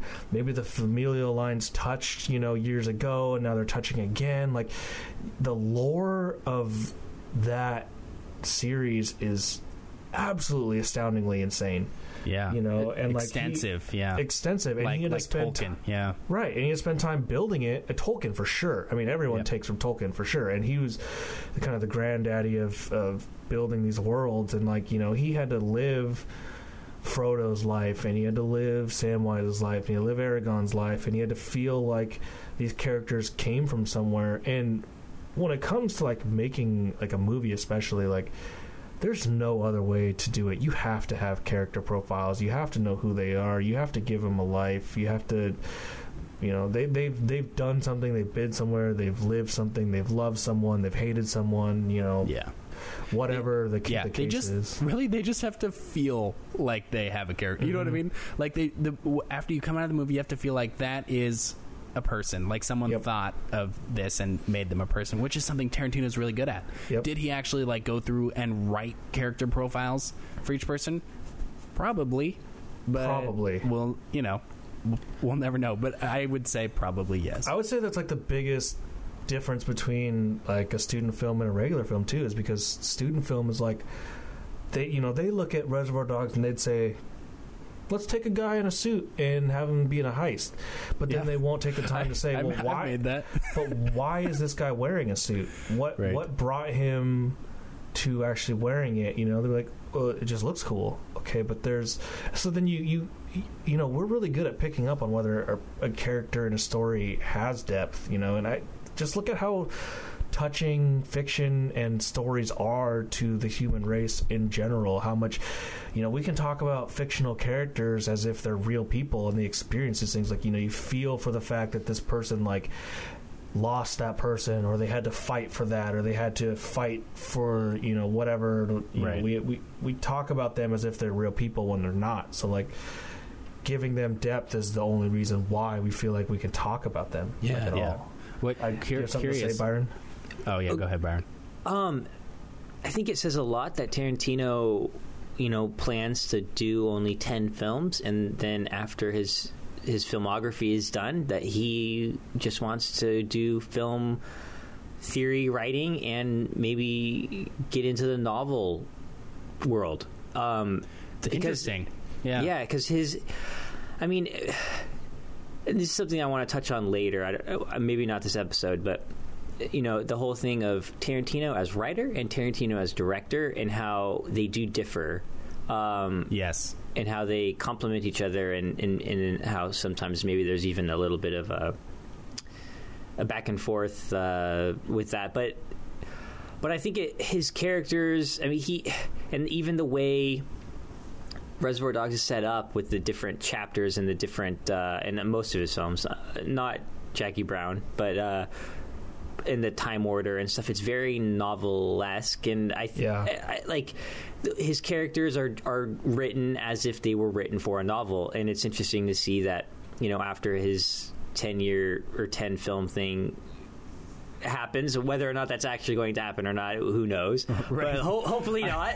I have Um, my doubts. I got it. yeah. He, he says a lot of stuff that he, you know. Yeah. So like, eh, but it, I think it says a lot that I mean he he has a novelist's like It's it's Mind. prosy. He, Yeah, he has yeah. he has really prosy dialogue. Yeah, I mean, it's just Yeah. like, but I mean, just his, eh, just the, the history that's in his head that we don't see on the screen, but yet it's there somehow. You know, like it is Right. just it's fascinating, and I and, and I'm really curious to. to I'm actually I'm willing to guarantee novels. that he did character profiles actually because you can't make a movie without I mean you literally you're talking to like 20 different departments of people. You have to have a character profile. Like lit- you, you, you literally can't not because you got to under like you have a hairdresser who's wondering how he's styling their hair. You know, you got to think about facial hair if you're if you're a guy or whatever. Uh, the costume for sure. What are they wearing? Why are they wearing it? You know, it, it's super telling if someone's wearing a business suit versus wearing um, a lettered jacket. You know, or Yeah, if they're wearing yeah. just a white T-shirt, or if they're wearing, you know, if they only dress in um, primary colors or something. You know, like we have to figure out. Well, how do they talk? What's their? What, are they Spanish? Are they from a French background? Are they American? What part of America? Right, You right. know, like. And then you look at like, okay, if if they were part of a certain America or a certain place in America, then who are their parents? Do their parents influence how they dress? Because if that's so, do they still dress how their parents dressed them? Are they going against what their parents Yeah, thought? I, I, you know? I get your point, and I, I think I, I've heard things about Tarantino being that person who like writes those things down or talks to the actors about it. I guess when I was saying that before, I don't I don't think you necessarily, if you're a director or writer, you don't maybe you don't need that like because an actor can you know who's uh, Cronenberg he doesn't he just writes the script right and then goes Yeah, he but he's doesn't- still. But he has. I guarantee you, Cronenberg has still developed a profile for the characters because, Oh, yeah. especially if you don't have a script, you better know who your characters are because you can't have them. Well, f- one breaking their own rules that you set up in the movie, but Yeah. how do you get through a scene or get them to improvise a scene if you don't have anything to give the actor to go off of? Unless that's what you're trying Well, to do, I suppose. I, think but I think some directors, maybe some directors will do like like a um, they'll let the actors fill it in. You know what I mean? Like yeah, but even that to is cast like what an an actor, does. But You even know to I mean? cast That's an like actor, you have to have some knowledge of who your character is.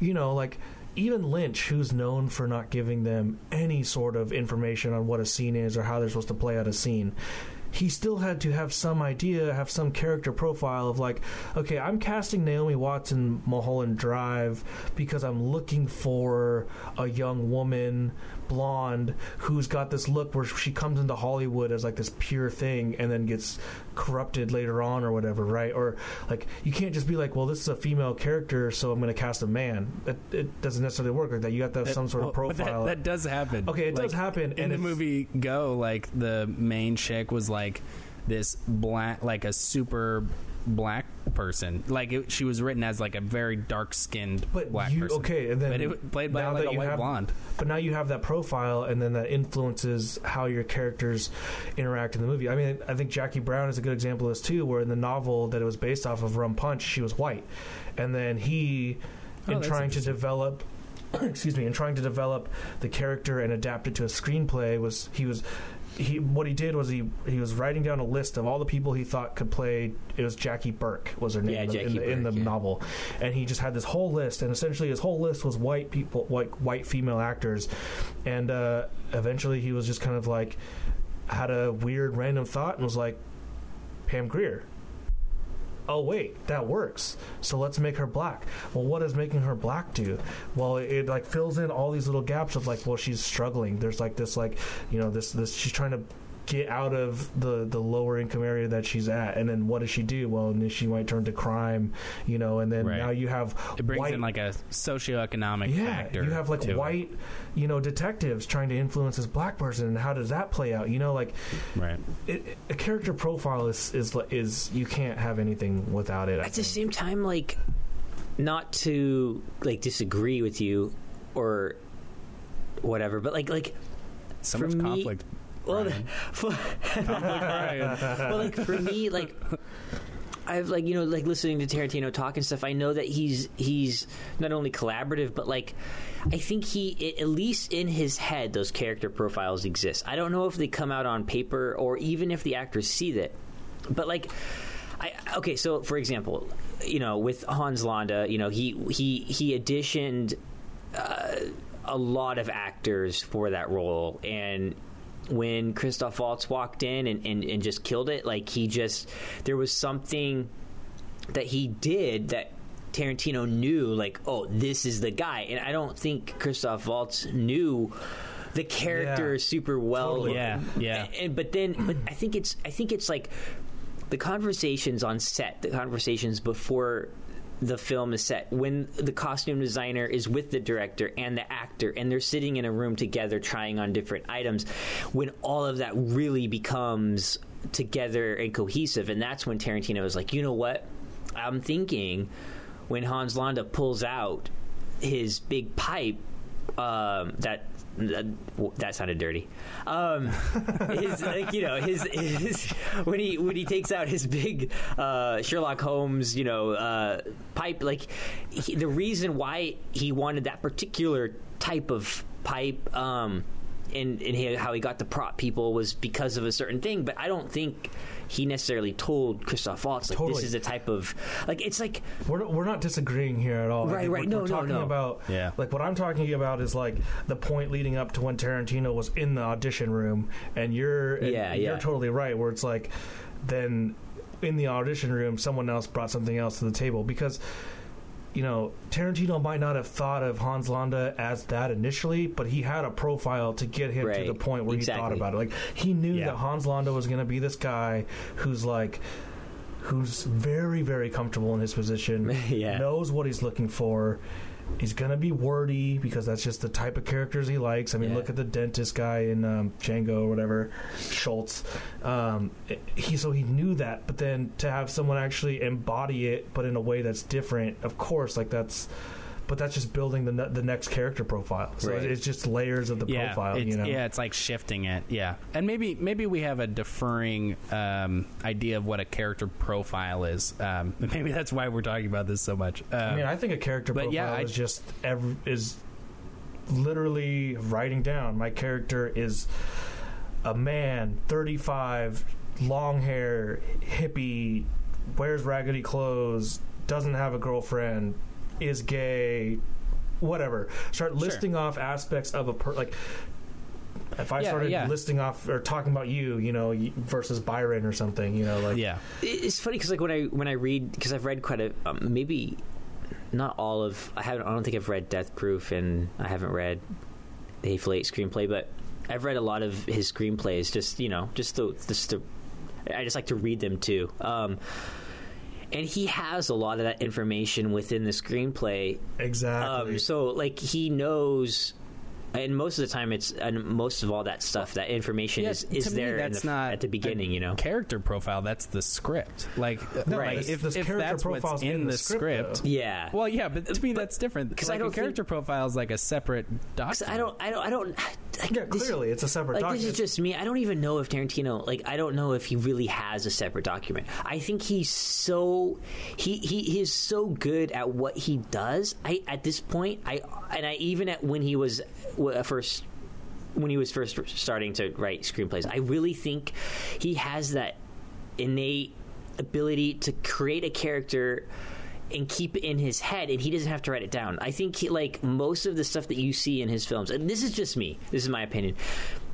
And from what I can like read and what I've re- heard him talk about, it just seems like he he knows his characters so well because obviously they come from his head. I don't think he has to write them down. I think he knows once he gets a Right. particular idea, Because- he knows lived that it. character. He, he wrote these characters, Right, You know what I mean? And when you're the writer and the director, you And don't I- really need to have that doc- document. Yeah, I think, and, You- and it, when, when it comes to like you know like other departments, I don't think he goes and like gives them like a, dos- a dossier about you know like this is Hans Landa and this is what he's going to be wearing. I think he g- goes in, he has a conversation with the the costume designer or whatever, and the costume designer.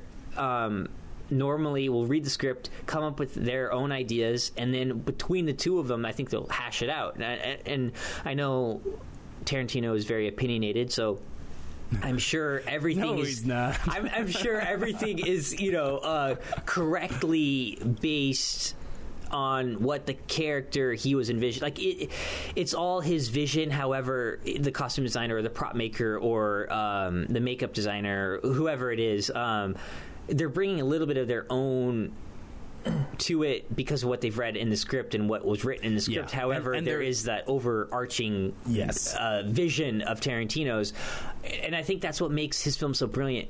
It, that to me. But I could No, be wrong. I, I- could be wrong. I mean, he could he could Yeah. write it all out. But I, I really think his a huge talent of his is that he can just do it. Like Yeah, and that's why I- it seems so natural to me. I'm gonna yeah, I'm gonna go I out agree on with limb what you're saying. Like, I think that it's about how he he approaches it in a way that maybe he's not writing it down. You know what I mean? Like, it seems like he knows exactly like who these people are and what's going on, and whether it's important that he writes down a document. Like, I don't really think that's important. You know what I mean? Yeah, Like, I just I've never what's- heard him talk about that. I've only heard him You know talk what I mean? about writing his script. I've never heard him talk about pre-writing Yeah. or or writing character bios or anything like that. I because he he writes as he goes along. He doesn't have a pre. Sometimes he has like okay. This is the beginning, this is the end, but he doesn't know what's going to happen in between. And as he's writing, all this goes on, and he finds his characters through that whole process. And from all the interviews that I've heard and read about, like that's what it seems like to me. But I could be wrong. I'm gonna go out on a limb here and and say that everyone who makes a story is writing it down at some point. Whether like to have a really um what's the right word? Like to have a good for lack of a term, a good conversation. Like for example, if you're a director trying to talk to your costume designer, to have the most fruitful, relevant and like the best conversation you can have, you're not going to just sit there and necessarily try and describe something to to them as you're talking to them. I mean, you will obviously, but I'm saying like Tarantino's not going to sit there and go, "Well, I've been picturing this like long coat and oh, oh wait." Was that for like a different character? No, like, you know what I mean. Like, to have to Yeah, I'm talk sure to your there's, costume like, designer, notes like and stuff, for just, sure. Like, look at Yeah. Hateful Eight's costumes and how so detailed those costumes costumes were. You know, the different hats they were wearing, the the, the different coats and the thicknesses, whether it was fur. I think the that detail though is the costume designer. Yeah, or Uh, the yes, yes, production. yes, yes. No, no, yes, hundred percent. The costume designer had a huge influence. But okay, if if he didn't specifically write down that he's wearing a coonskin cap, then he had a picture or he had a reference or there was that's what I'm talking about. It's it's it's the reference that's important. Right. And when you're dealing with, like with so many characters, you know, I, I, especially in like the Hateful Eight, where each character is so different. Even a guy like Tarantino, I guarantee you, wrote down somewhere But most of that's in the script. Like I all get that it. stuff, it's in you know the what script, I mean? but it got into the script Right. because he p- most likely like how do you write a scene with two characters if you if you like I have Joe and I have Jane, cool. So I guess the only thing I start- Sounds like, I- I- sounds like an Adam reason, Sandler movie. The only reason you start having interesting characters interact is because you have you start with I have Joe and I have Jane. Well, why are they in the room? Because Joe is a thief and he wants to take the the stuff from Jane. Okay, now you that is building the character profile Yeah. right, Right. there. So yes, in the in Yes. the screenplay, you should be revealing parts of your profile, you know, little ticks that a character does within that, what they wear, what they say, stuff like that. But that's Yeah. only because at some point Tarantino was like, I want a guy who's fucking Davy Jones or uh, Davy Crockett or whatever the fuck, you know, like, you know, something like that. Like yeah. Whether or not it's, a- you know, he, So almost he definitely What, you're I- saying is like the script informs the character profile, sort- and sort of thing. both. It's And just both, it's yeah. cyclical and circular, and you almost everything in filmmaking influences it, itself and each other and and all that. Like I, I think you there's know. some truth to that. You know what I mean? I don't. I mean, we weren't there, so we can't really speak to it. We could probably guess, but I mean, as far as like there being a character, oh, oh, like you know, Steve Buscemi's character, like Mr. Pink, like huge character in the movie, right? Like you could probably just read the script and you could figure out the kind of character that guy is. Like he doesn't tip, he's really selfish. You know, that's kind of what's important for the story. But all the little micro details that kind of Steve Steve Buscemi kind of brings to it. Um, m- maybe not in the character profile, but maybe a character profile would help him with his character. I think a good example of what you're talking about too in Reservoir Dogs is uh, when Michael Madsen is left alone with the cop, and uh, I was reading this thing that Michael Ma- uh, is like a short little question that Michael Madsen answered, and basically he was like, you know, the the cop, the line that the cop says where he's like, "Look, man, I got kids at home," was uh. And it actually threw Michael Madsen off so much that he almost like lost his character. Like it almost hit him so hard because that li- because of I mean think about it. He's looking at a guy who's been in this makeup that made him look nasty and deformed, and he essentially his Yeah. character just cut his ear off and is torturing the shit out of him and messing with him, and like And he was a recent father, I think, right? Mac Madsen. Probably, which is probably why it hit him Yeah. even more. But the reason why that cop thought to say that was because between him and Tarantino and whoever else he interacted with on the set had this idea of who this cop was Right. and gave this cop some sort of history as part of his Yeah. character profile. Yeah. You know what I mean? Like Yeah, of could- course the actor is going to bring something to Because like it. Christoph Yeah, Waltz, it like could be that. Yeah. because like Christoph Waltz has said in interviews, I've heard him and on multiple occasions, whether it's with Schultz or Landa, um, he, he said that him and Tarantino would have discussions and they would go over the history. of course. You know, of um, course. and Because like Tarantino is that kind of director. yeah, yeah, Yeah, So like he's he's, like tradition. nobody else knows. But I know No, what and- happened in Yeah. 1860 whatever when Yeah, Hans exactly. Lon- Yeah, you know, exactly. like, Which is so 95 cool. that he d- 95% that he of a does that. profile- You know what I mean? 95% of a profile is going to be shit that you don't give a crap about. yeah, But as an actor, how do you portray a character if you don't? I mean, that's why That's method gold, acting is yeah. a thing, and why Daniel Day Lewis is considered as crazy and extreme as he is because he live and Shia LaBeouf actually to a degree too. They like Right. live these lives because that's how you understand. If you just say an actor, you're a white dude in your 30s. Yes, I am a white dude in my 30s. Cool. So what are we doing here? What, who is this character? What am I? What are we doing? Like, hello, I need something. Yeah. You know. Right. Yeah. This is this is uh, slightly off topic, but um, or I guess it's sort of on topic, but um, I had an actor tell me that method acting is not what people think it is. The other day, um, so he said that like Daniel Day Lewis and um, you know Heath Ledger, like that's not actually method acting.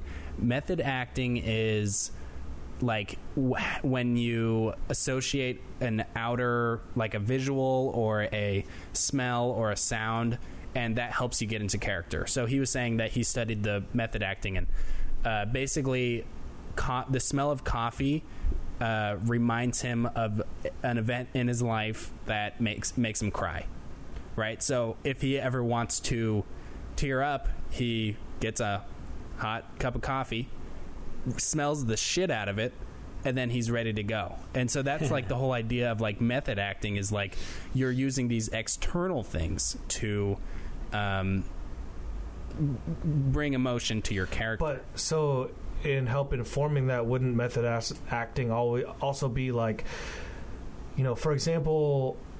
I, I, okay, so the example that I'm more familiar with is Shia LaBeouf in Fury. So he spent a bunch of time, like weeks and weeks and months beforehand, essentially not bathing, not doing anything hygienic. I think he went so. I don't think it was a. Might have been with Fury. He went so far as like yank his tooth out or something. Like yeah, he pulled, so yeah, he pulled essentially what they're saying what and to help inform what you just said jacob is like maybe you don't have those experiences so you're giving those those experiences to yourself so that later on in the sense like I didn't have this sadness attached to coffee, but because I did this for myself to get into this role, I suddenly have this weird, uh, like, sad attachment to coffee or something. You know what I mean? Or like, I've lived in a cabin with no water and pissed and shit outside and was alone in the woods and heard all the crazy stuff and was terrified for like three weeks. So like, now I have a place to draw from. You know what I mean? I think, I think I, it's yeah. I, I get what you were saying, but he was saying that that's what people and you know I'll have to look this up after the podcast but he said that that is exactly what method acting isn't like it's not going and living for like 2 years as Abraham Lincoln. Um, so I'll look. I'll look it up after the podcast. And it's funny. Are you sure like, he's not talking about like a, the other school of acting? I can't remember it. Where essentially the idea is that as an actor, you should be able to switch it on and off. Like no, because because because smelling coffee is is not switching it on and off. That that would be like using external things. Well, it's Uh, funny but because I'll, like, I'll look it up afterwards. like Daniel Day Lewis, he, I know he's he does both though, because like when he did Gangs of New York, he listened to that. I forget the exact song, but he listened to this Eminem song every day uh, on his way to set to just get him into that mood. of yeah, that, that is method acting. Right, right, right. Yes. At the same time, he's also living in his character, uh, you know, uh, living Right. in the clothes and, and stuff like that. But uh, uh, and keep in staying in with the I, same mean, I feel accent. like it's and got to be both, right? Like, Okay, I mean- here I, I have it on Wikipedia actually. A widespread misconception about method acting, particularly in the popular media, equates method actors with actors who choose to remain in character even off stage or off camera for the duration of the project. so what is that called then? If they do do that, That is a good question, and that's why, that's why I wanted to look it up because I'm not sure what you would call it. I mean, I Um, think it's- maybe uh, psychotic. I think. I mean, I think. I think what I think the reason why it's being called method acting is because, like I just said, Daniel Day Lewis is using the method acting uh, techniques, right? Using external sources to get him to feel a certain way. At the same time, he's using that in combination with, um, with living as the character. And i think a lot of the actors that live as the character do the method acting and it's become in synonymous. Addition, yes, yeah yeah. I because I mean, right. you, you look at Jared Leto, you look at Heath Ledger, you look at these guys that have used method acting. Not only are they just living as these characters, but they're using external sources to keep this living as a character alive. You know what I mean? Because Right. like, because they're Oh, not. it's they're- oh, I know what it is. Sorry, it's called the Meisner technique. that's Meisner what it, technique, That's what that's yeah, called. yeah. When you live off screen, it's called Meisner, but method is the using the external things. yeah, that sounds right. Yeah. Because like Yep. the Meisner uh, method. Just to clear that up, because Yeah. I hear it all the time, and it's like. Now, after that guy told me, I was like, anytime I hear it, I'm like, I feel like I have to spread this news because, like, it's wrong. Yeah. I mean, I think people know that, though. I think it's just one of those things that people, I mean, not a lot. I mean, like, you know what I mean? Like, I Yeah. think people are, I think the term method acting is, it's, it's loose now. You know, I think that's kind of what I was thinking. Yeah, Like, it's more loose. It's the, it's the Michael Bay of It's of evolved. acting techniques. Right, You know what yeah, I mean? It's like yeah. everyone. That's the one people can name. I think it's because like people like Shia LaBeouf and and and and Daniel Day Lewis and Christian Bale that when that when they use the method acting, they're they're also using the Meisner technique. So Yeah. when I, I think it's I think it's in reverse though because people think that it's off like they're being that character all the time. You know what I mean? Like I feel like they're doing the Meisner technique, but they are also doing method. See, that's I- not like, what it's necessarily what I was thinking. I was just thinking like you do something, you you do something off screen that's not necessarily your character, but that something your character might do. Like for example, like living, like not bathing or something, right? Or uh, I can't remember the guy's name, but I just read this recently too, where he he basically spent like the whole production not like he was a mute character or like a, a mute character or whatever so he spent the whole production like actually not talking to anyone. So Yeah, like I think I think that'd be Meisner. okay well, okay uh, bad example. Uh, what i'm saying is like daniel day lewis goes off to live in the woods for x period of time so like i said so that he has some sort of basis for what he's doing so that he can use the method later to recall. Like for example like if i lived out in the woods for a bunch of time and i became like more familiar with nature maybe the smell of pine like you said the smell of coffee sets off a certain like Right. emotion so he's just Yeah. giving himself the tools so that later on he He's can giving himself actually the method.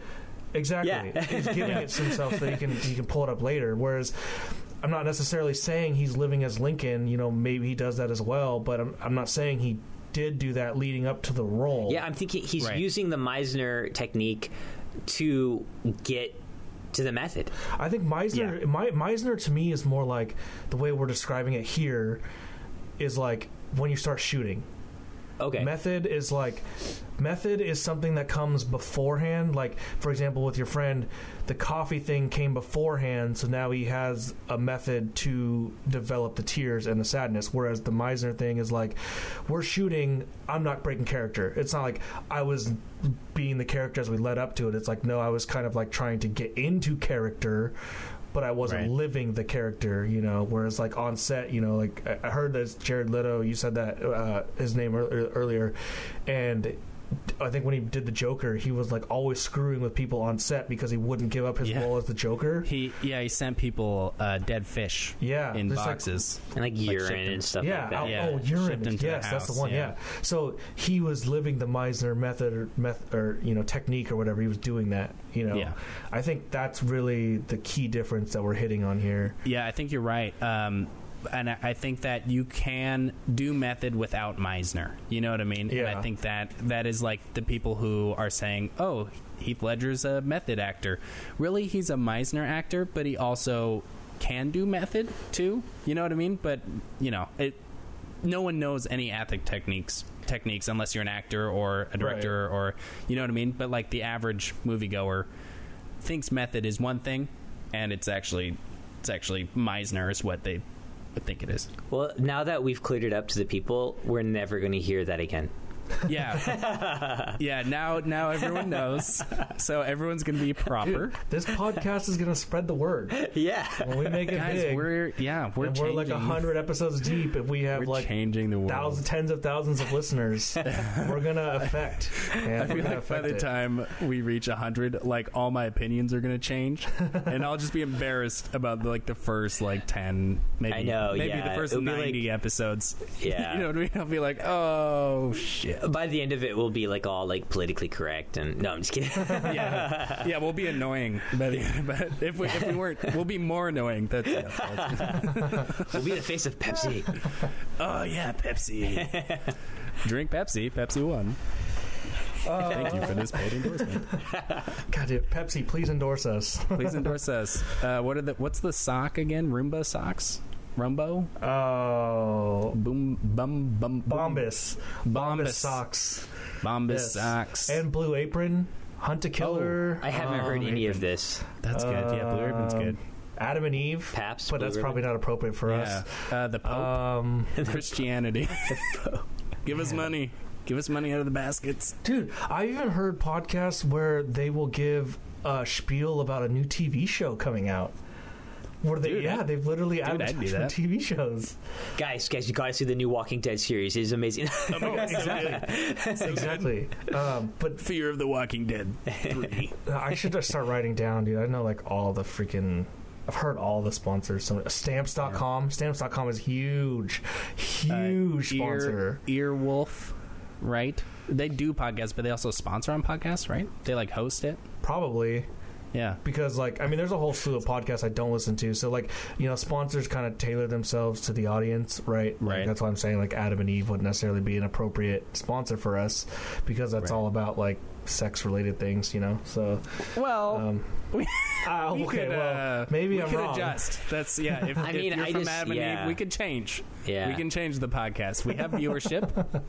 I, I think Nate Sawtell listens to this. Shout out to Nate. Woo. Shout out to Nate. Yeah, yeah. he's listened to a couple of our episodes. So if he listens to this and messages me, I I will I will give you a prize. if you get this far. I'd like to remind you that Jacob lives in Arizona. So Yeah, you know. but I'm moving in like three weeks. I know. I, Two- I, and a I half s- I weeks. see all your boxes, dude, behind Yeah, you. Yeah, that's why I have moving boxes behind me. yeah. nice. Good stuff. You're moving back to Washington, right? Is that what's going Uh, yeah, to we're living with some friends in Tacoma for a couple months, and then I'm moving back in with my parents. Nice. hey, that's how it goes, man.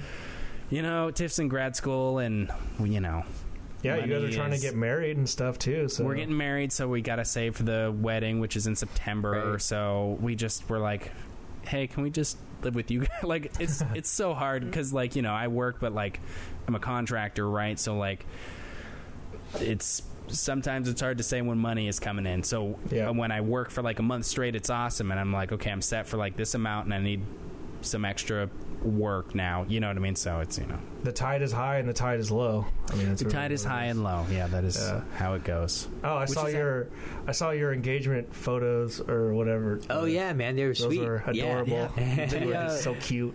Yeah. Ooh, thank you. Uh, yeah, the person who did that was is super good. Um, Yeah, they looked good. Haley A Agren Agren. I don't know. We'll, Oh, we'll you put should her know in how the to say sh- that. I am not sure. We'll put her in the show notes. Um, Shout out to Haley. yeah, Haley Agren Photography. Well, if you know me, you could just check my Facebook. but, She's um, in uh, Arizona. I'm guessing. Yeah, she's an Arizona photographer. Um, she's uh, she's pretty green actually, which is, I was pretty surprised. I was like, oh, you have really good photos, and she's only been shooting uh, for like eight months or something. Oh, wow. Like, yeah, and I was like, wow, this is actually really good. Like I wasn't that good after eight months of, you know, I'm still not this good. Like, how are you doing this? Um, so yeah, she's pretty cool. We actually we collaborated and made a a cinematograph, and I still have to put it together. But do you guys know what a cinematograph is? Yeah, it's like a, it's like a, a still photo with like one portion of it that moves. Yeah. So we're we're making one of those, and I, I I just have to put it together, but I'm lazy, so you know whatever. That's just who I am. But uh, we we have like a champagne bottle that I'm like spraying, and um, basically it's just like the you know the spray is just going up and down and up and down, and it. But we're stationary, so you know pretty excited. I, I got most of it together, but there's a couple other tweaks I got to do make it make it cleaner. But it, I'm excited to post it, man, because this is like I love the shoot, but like, or I love the photos and stuff, but like having some motion to it, like that. I'm just trying to bring my own thing to it, you know. Right. I like that. I like that stuff. All right. Uh, on that note, let's let's segue into our next topic. I can see uh, Brian over there yawning, just like, I was- come on, man. I was yawning. I was, I was just. I, I, I was just being dirty in my head. My bad. I, like I, I, I Oh, yeah. no, dude, I know Cause, exa- okay, 'cause you were like okay. saying like Let- up and down, me- and, and you were like saying Yeah. stationary, but I was like, you mean missionary? Stationary? You were like, me, like, uh, like, yeah. let me let me bring this let me bring this to your level. I actually I put it together. is what set you off. well, 'cause, like, So it's like stationary paper. Is that just like your fetish?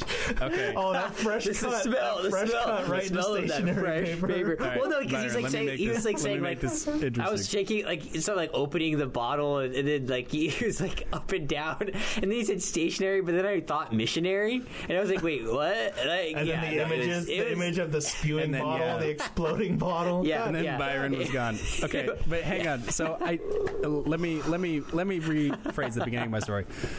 I uh, I had already put it together, right?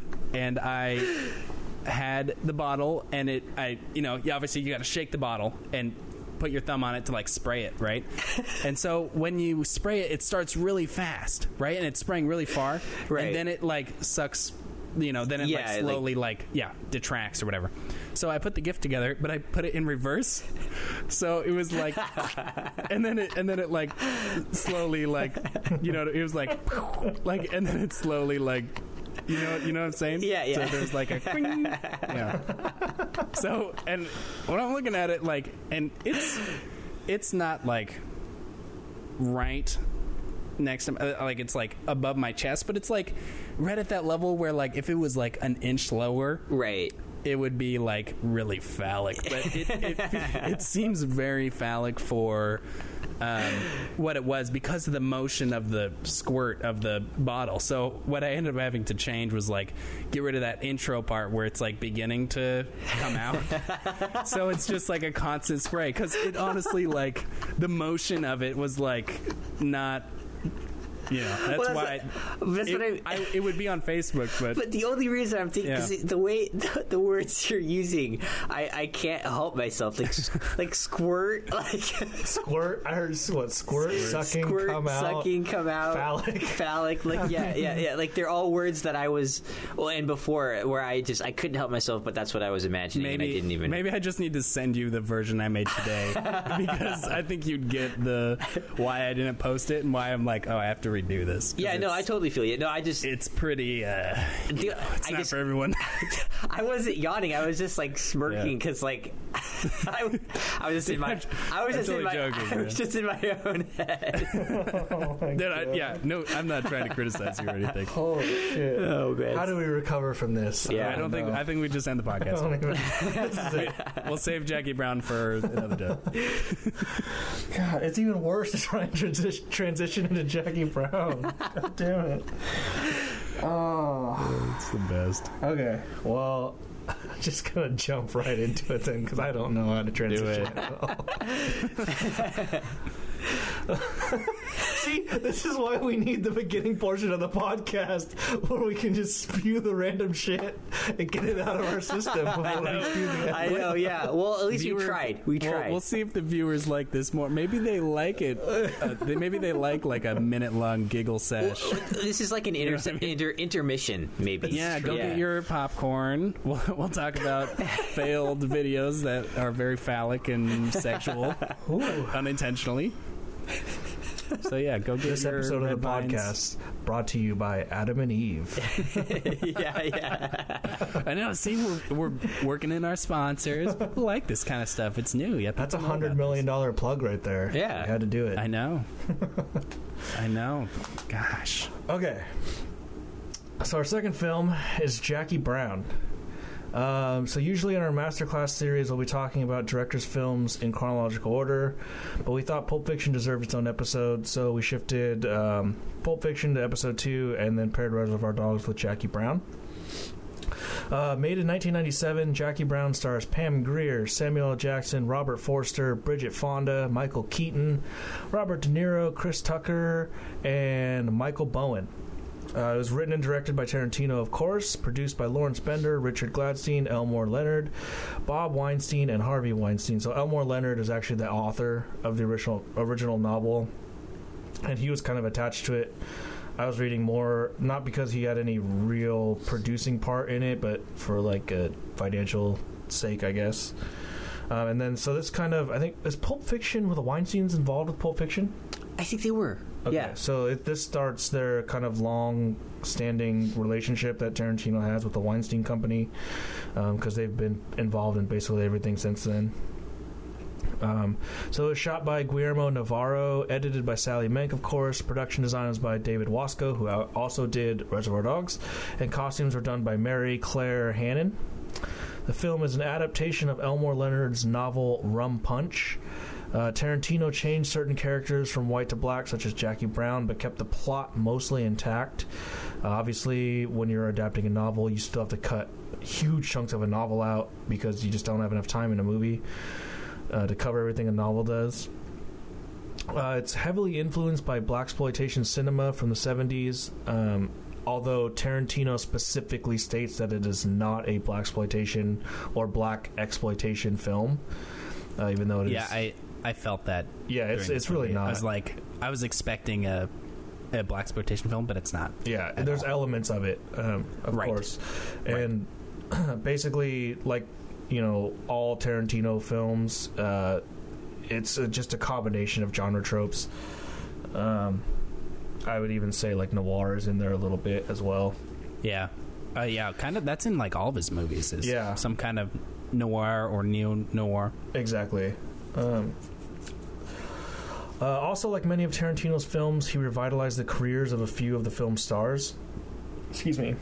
Uh, notably, Pam Grier and Robert Forster. Uh, Robert Forster actually was in a pretty big slump, and it was his audition for Reservoir Dogs that actually brought him to Jackie Brown because Tarantino was impressed by Forster's audition for Reservoir Dogs, but he just the part that he auditioned for was um, Tarantino was so dead set on the actor he chose, Lawrence Tierney, that there was no way anyone else was getting it. So he kind of tailored Max Cherry when he was writing it. He wrote it with Robert Forster in mind, um, so he's almost essentially guaranteed the part. But uh, so basically my biggest question when watching this movie and i think the biggest question that a lot of people have in fact the interview that i one of the interviews i read this was literally the first question the interviewer asked was why did he follow up pulp fiction with jackie brown um, and I'm not, I'm not saying that because Jackie Brown's is a crappy movie. I'm, I'm just I'm saying like after Tarant- But you, you have to say that. I know because of you have kind to of be the way like, I said it's it. not yeah. because yeah. no, but because it's not his it's not his best movie. Well, because you okay, when he made Pulp Fiction, the world was his oyster. He could have made any movie he wanted to after that because literally the only thing people were asking were was what are you making after Pulp Fiction? What's next? What can we attach our name to? What can we invest in? What can we, what can we make money off of? What is after Pulp Fiction? And he chose and this was a couple years after Pulp Fiction too, because he took a year, at least a year, to just write uh, Jackie Brown. But like, he chose this super subdued, not essentially non-violent, talkative hangout. I mean, he even describes it as a hangout movie Mhm. kind of like sort of crime thriller a la like you know reservoir dogs but it's so contrasted from pulp fiction that it was like why? You know why did it happen at that time? You know what i mean? Why didn't kill bill come earlier or something? You know what i mean? Or or pulp fiction 2.0 or something. Um so i actually found an answer to this question in an interview you guys, you, let's, are you trying to speculate or something beforehand, or Um, no. Okay. I, for, yeah, I have a pretty good idea, I guess. I don't know. let's hear it. Uh, I think I don't know. I, I think I heard that like he he uh, because I know that was a big thing was that he. I mean, I know that the critics kind of talked to him. Well, not talked to him, but they they said Actually, in Pulp Fiction I, I do. I want to guess after this. Sorry. and like I- I, Reservoir guess. Dogs, like that. That he he, you know, it was all his films are violent, and what like what else is he going to bring, right? And I, I kind of felt that he, I think he kind of wanted to make something that was more. Um, not not necessarily like show the critics like what like I can do more than this, right? He not didn't to want to be a uh, one-trick pony, is what you're saying. Right. Yeah, he didn't want. Yeah, exactly. He didn't want to be like, which I think was super He, he smart didn't want to on get his pig- end. pigeonholed. Yeah, he didn't yeah. pigeonholed. Yeah. At the same time, I think like, I think he maybe probably wanted to go back to something that he just really liked, and I don't know if the fact that coming up with something completely original was going to be something that he was maybe comfortable with. I don't know if he ever said that like that. Like if he said like if he said something like I don't know if I was to come up with something original that it might Right. not, not it might not be successful. So I'm gonna I'm gonna base my next screenplay on something that's already made. I don't know if he ever said that, but I'm I sure kind of he have a, was feeling some pressure. I kind of have a feeling that the pressure probably got to him. So that's my that's my Yeah. guess is the pressure. you're, you're, I wait. I want to guess now. I want to say that he yes maybe he didn't want to get pigeonholed, but um, that that's that's actually what my guess is. But I'm gonna say, just for the sake of the game, that he wanted to adapt someone else's work, and that is it. Like he just wanted, like he felt like he shared his writing with someone, but I think he wanted to like he fell in love with this story and wanted to share that with the world, and he, he wanted to kind of change his his process as far as like making a film. Yeah, like to become like a better writer. So I can see both of that. I can see both To- of yeah, them. I can see both too, but I'm curious what I'm curious what the So the answer is you're both right. Um, actually, Ah, I knew it. Oh, in the interview, in the interview, he stated that he didn't. Essentially, what it boils down to is he didn't want to get pigeonholed, and he also stated that it was a different challenge. And he, first of all, he always wanted to do an Elmore Leonard novel because he loves the guy's novels. And after Pulp Fiction, it allowed him to purchase three of the novels, uh, the rights to the novels of three of Leonard's novels, and then. Uh, he also yeah it was the first time and i think his only film that he adapted someone else's work so it was sort of like a different way of going about things and it kind of I, like you said it was kind of showing like i'm not just this guy who can do that i can do other things or whatever screw you guys that type of thing. So this was a, a kind of a it kind of came together where he wanted to do it anyway and this was a good time to do it. Um, and then he was kind of being rebellious against the system. A little bit, yeah. Hollywood wants to put people into buckets. You know, Yep. Who, who's our guy who writes children's novels? You know, you have a guy, you have a list, and you go down the list. All right, Yep. this guy does adaptations for children's novels. Who's our really violent guy? Tarantino. Yep. All right, let's. Uh, Tarantino decides I'm, you know, I don't want to just do this one thing. Let's uh, let's try something different. and that's why the horror genre can be a tricky place if you're a filmmaker because horror directors tend to more than any other genre get pigeonholed into horror and you're basically Yeah. assumed that if you do horror you can't do anything else so stick to your little horror basically you know Yeah. So- Did that happen to? Was it James Wan? Is he the big uh, horror guy? but he did no that was justin lin uh, yeah he was he's big into horror but i think he's done other I thought he's done Yeah, he, I think he's he's he's uh yeah, I want to say he's kind of in other some other stuff too, but uh, yeah, like you said, I get uh, Justin Lin confused too. Yeah, because I think I- Justin yeah. Lin's I done the those two Fast and confused. Furious stuff Yeah. and Star Trek Yeah, Justin- Beyond and stuff yeah. like that. Right. Right. So, you know, just for the future, thinking about it, if you're a filmmaker out there and you really enjoy horror, then, you know, by all means go for it. But just consider the fact that more than most genres, it's going to be way harder to break out of the genre. I mean, look at Eli Roth. I mean, he's only done horror. You know. Yep. Blumhouse. Does I mean, he? some people. Does he only do horror because he loves it, or because? See, yeah, I'm not sure. You know what I mean? and there's some. That's I what I'm think saying. so. Some people embrace it. I say like Blumhouse Productions. They just 100% embraced it. They it. just do it, Didn't yeah. even care. Uh, so I mean, if that's you, then you know, roll with it. But just understand that it will be more difficult. That's why a lot of filmmakers, like a lot of filmmakers, I feel like want to do horror. But they either they wait for a couple reasons. One of them being that if you can get some other stuff out there, you won't be considered a horror director Yeah. necessarily. You know what I mean? Right. Like you don't want that label, sort of a thing. Yeah. Yeah. Yeah, exactly. Because it's kind of like death. I think like doing a horror film like for your like second or third film would be maybe better, Be better. if you didn't want to be pigeonholed Right. as a as a horror Yeah. director. right. And Yeah. also, I mean, if, if you just don't want to be pigeonholed, then just, you know, make other shit. You know what I mean? Like I know right. John August, who's on Scriptnotes. He he was the guy who would like come and write How to Eat Fried Wor- Worms. You know what I mean? He'd do like these children book adaptations, and that's the only work he was called on to do. And then he wrote Go, and which is like it's a first it's like three different stories that are all first acts and it's about basically someone who's like trying to get drugs and it all takes place over a night and it was a big thing for his career because it opened up the possibility of him to work with Yep. um, other types of stories and people suddenly could like see oh this person can actually do other things too so he started being considered for bigger jobs because of that Yep. so yeah yeah. So, I mean, it's it's not impossible to break out, but you know, just plan, think about what you what you want to do, you know, and find the right people who can help you break into the things that you might want to do later.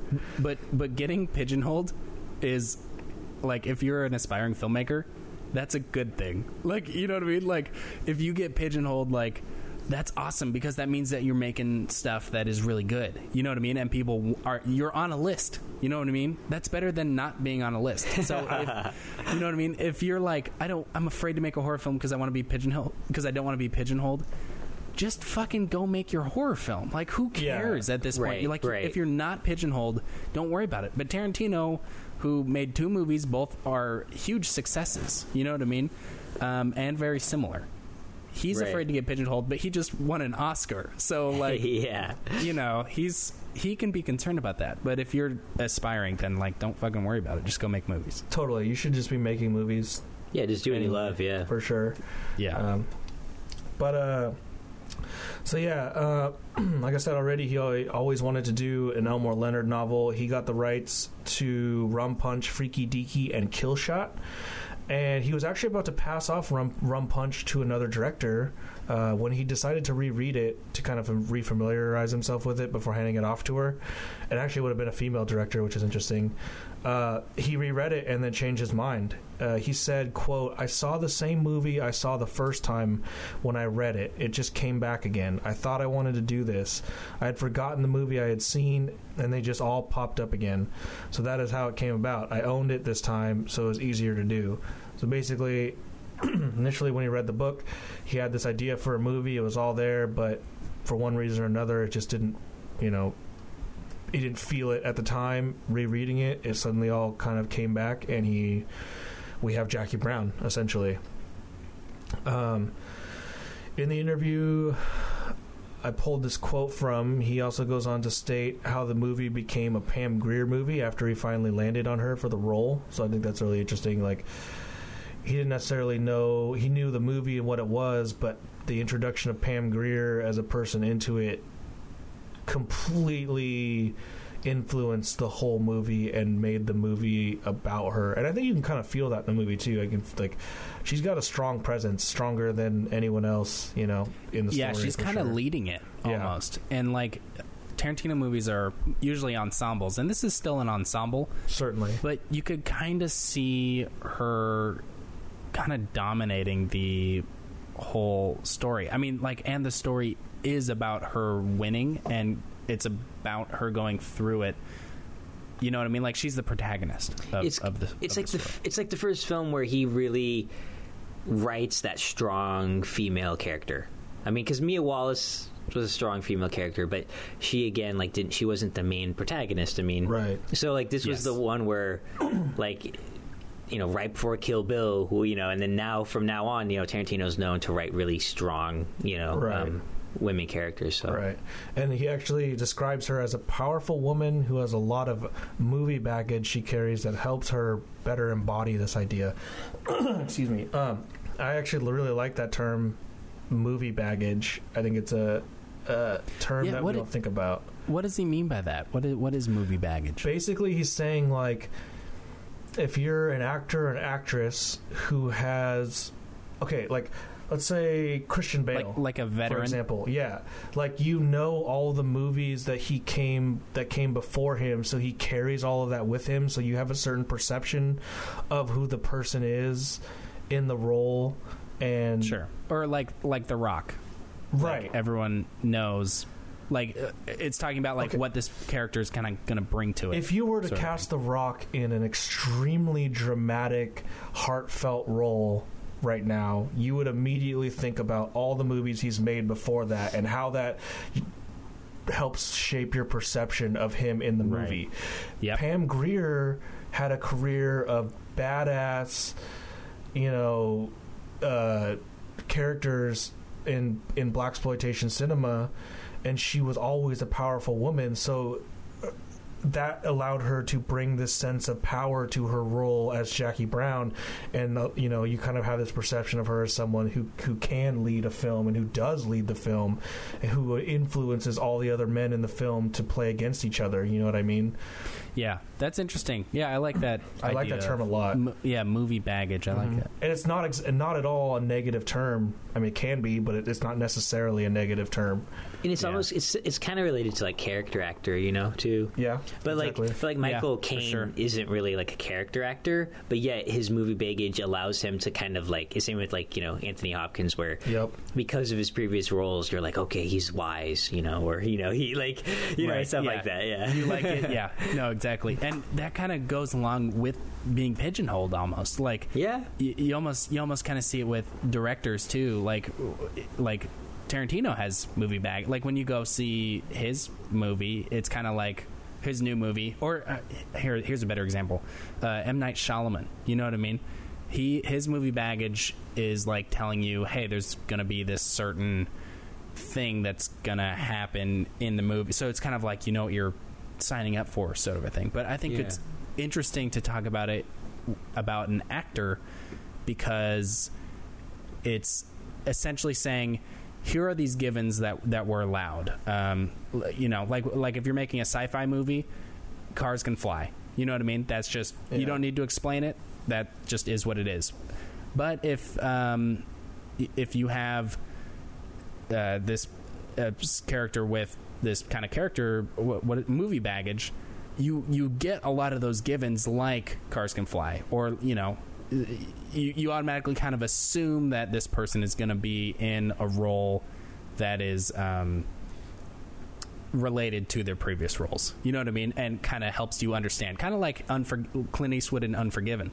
Like if you don't see any Western Clint Eastwood Western movies and then watch Unforgiven, that beginning is probably the most boring yeah. movie ever. Because like you don't get like the whole history of westerns that kind of come with unforgiven. Because he's just sitting there on a farm doing nothing and he's trying to get on a horse and he can't because he's too old. Yeah, but if you have that movie baggage then it's like wow this is so cool. Like he's a western he like prodigy. Like he's been on all these western movies and now look he's old and he's like trying to get back to it and it just kind of honestly that's what kind of works for Unforgiven, Yeah, that's such this a whole movie perfect- baggage thing That's such a perfect example, really, of movie baggage. The Unforgiven Clint Eastwood one. yeah And that took me a, a while to get to it, but yes, that Glad is we got that is the that yes, that is it. Uh, but that's why when we hear casting choices at the beginning of when films are in pre-production, a lot of people start scratching their heads sometimes and they're like, "Really, you're going to cast that person because the movie bag you know what the person's carrying with them for Yes. their whole movie career." Yeah, You know? Ad, Adam Sandler and Punch Drunk Love. That's, that's Yeah. a Yeah, a head scratcher, and then you see it, and you're like, it's his best performance. it it works. You know, Yeah. like the movie baggage.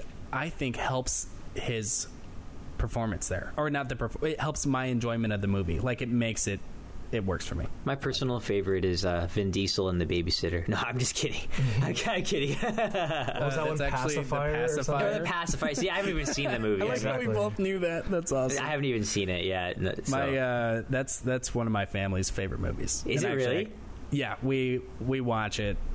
I I've probably seen it like ten times. I mean, is it- actually is really, it- is it I actually good? really enjoy it. like, is it good? Um, I wouldn't recommend it to f- people who love love love movies, but um, like you guys, I don't think I'd recommend it to you guys. But I would recommend it to like f- people who want like a family movie that's uh, about you know a pretty traditional like characters overcoming something and and and um, you know maybe they don't like each other at first but they like each other at the end Yeah, so it's kind of it's a really feel good like a cr- crowd pleaser. Yeah, clearly. Yeah. it- yeah it's it's a crowd pleaser It, pass- and it, has it pacifies the audience. it, it pacifies and it, it's very it's just very warm it's just a warm movie you know what i mean like it's it's I mean, that's good. You know, those Yeah. movies need to exist, so it's cool. yeah I and mean- people people like it Yeah, exactly. They're good. So- Yeah.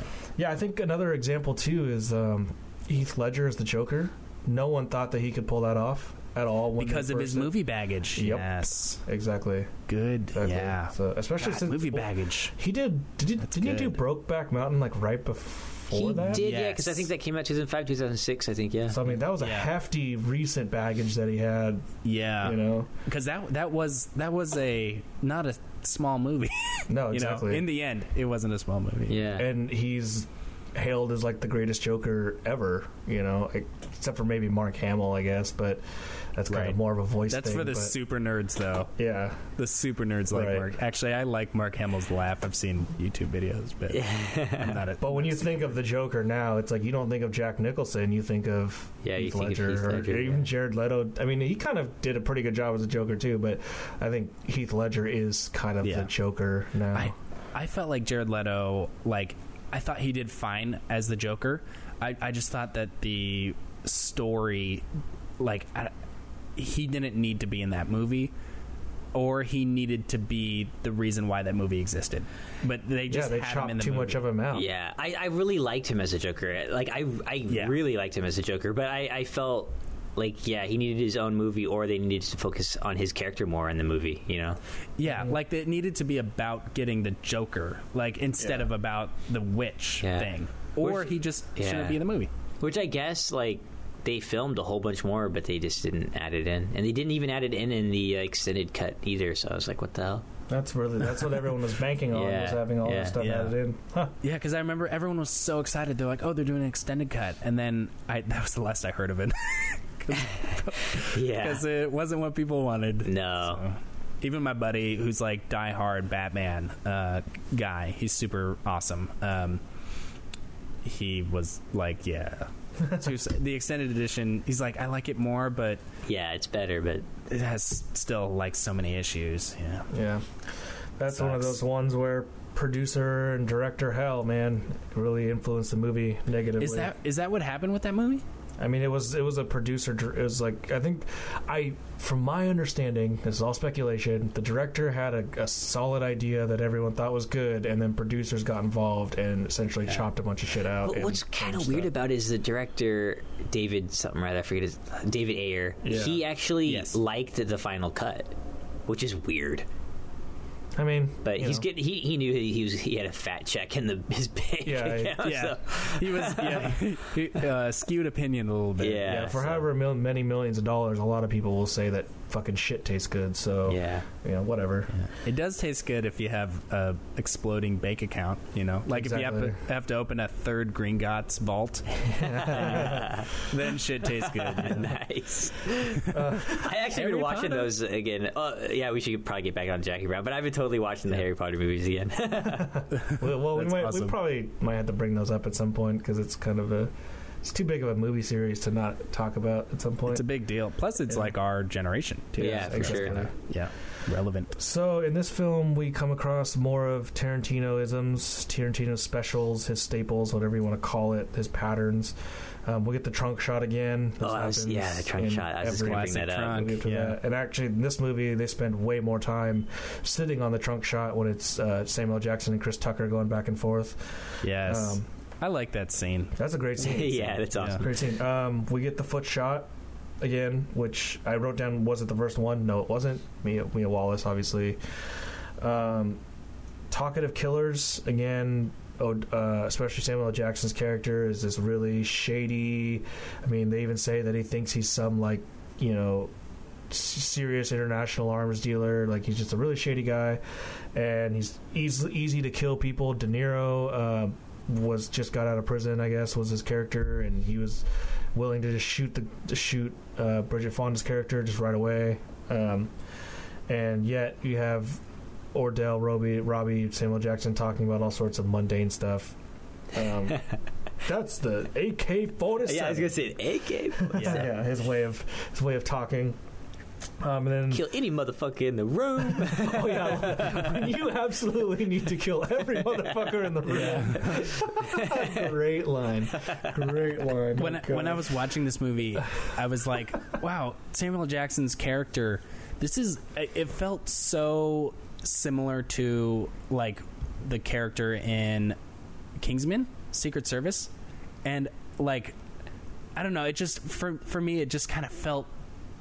I mean, obviously he's like a big evil person in Kingsman Secret Service, but like just the his like cadence and like the way he talks um, felt so similar, and I felt like maybe Samuel L. Jackson was like, "This is too." I'm theorizing here, so I don't know, but maybe he thought this is too similar to my Jackie Brown character, so I'm going to add a lisp uh, into his Kingsman character. So I don't know. I just I thought that that kind of crossed my mind because they they just it just seems so similar to me. Totally. And actually, um, going back to our conversation about character profiles, I guess the whole look that Samuel L. Jackson has in the movie was all him.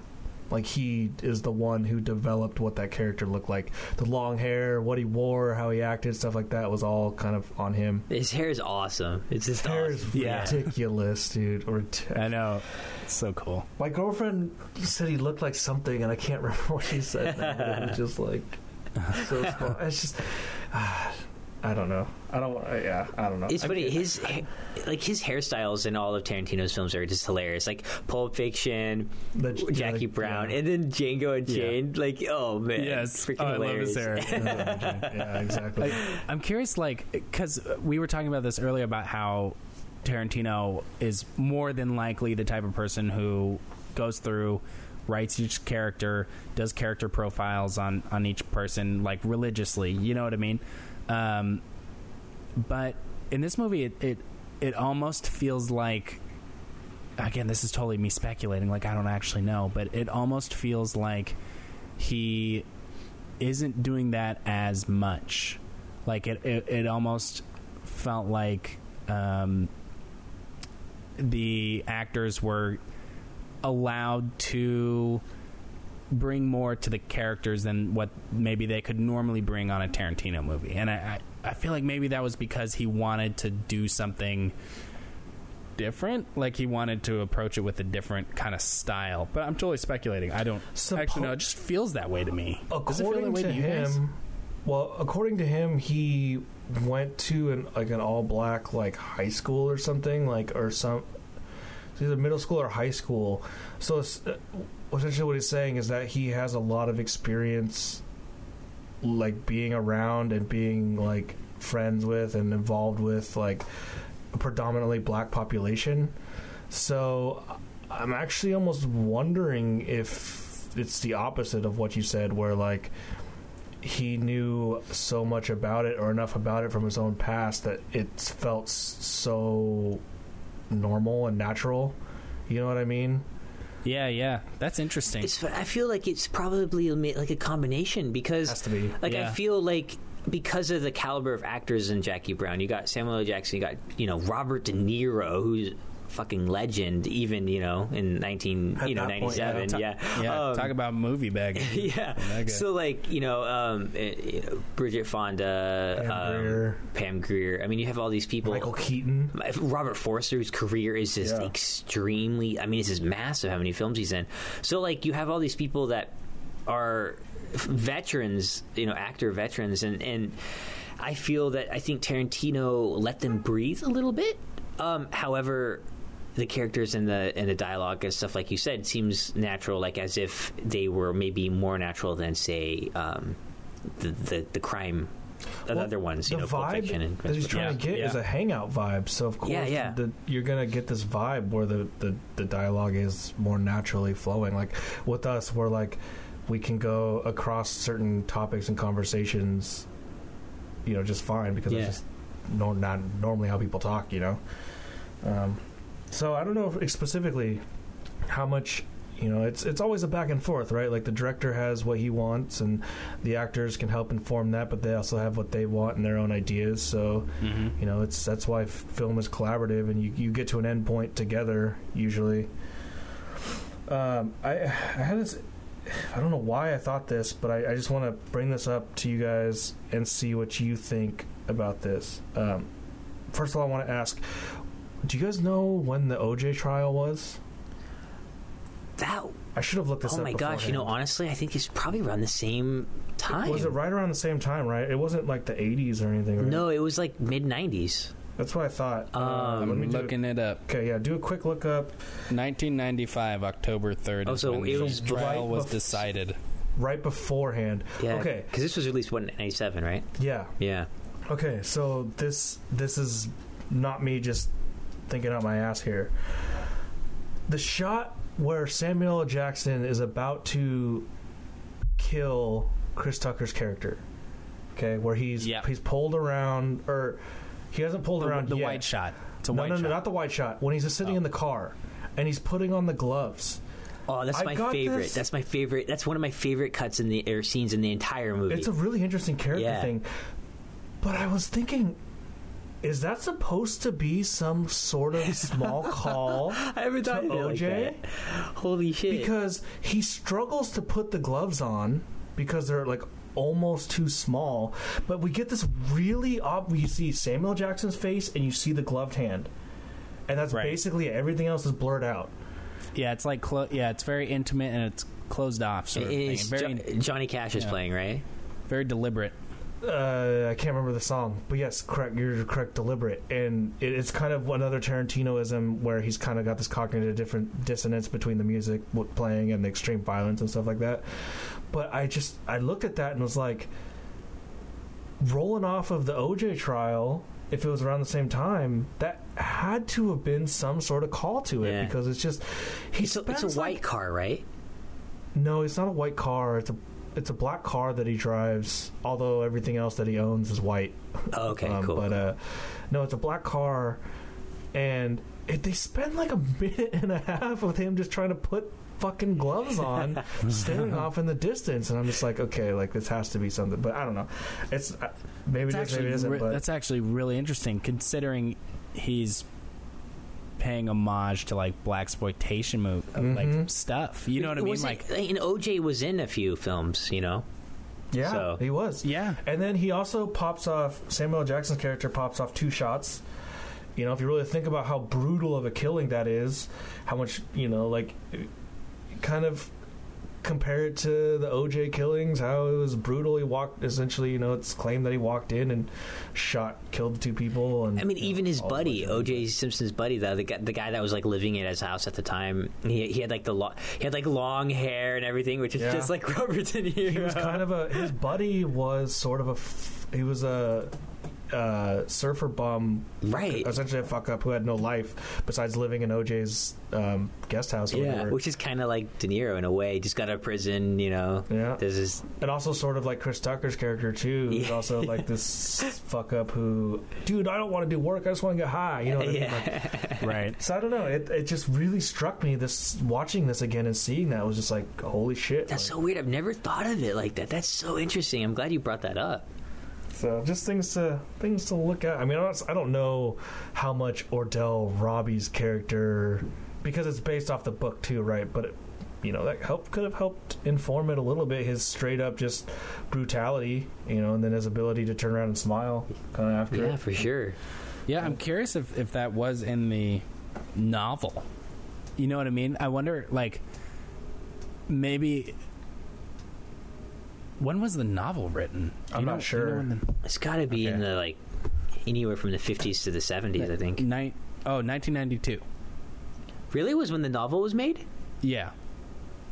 Wow, so it right beforehand. That's weird. So When wait, when what? did OJ start? That's bizarre. I mean, how long did that trial last? I don't even know. I know. I doubt the novelist had a scene in there where he takes a bunch of time to put on a glove or a couple of gloves, you know, his pairs of pair of gloves or whatever.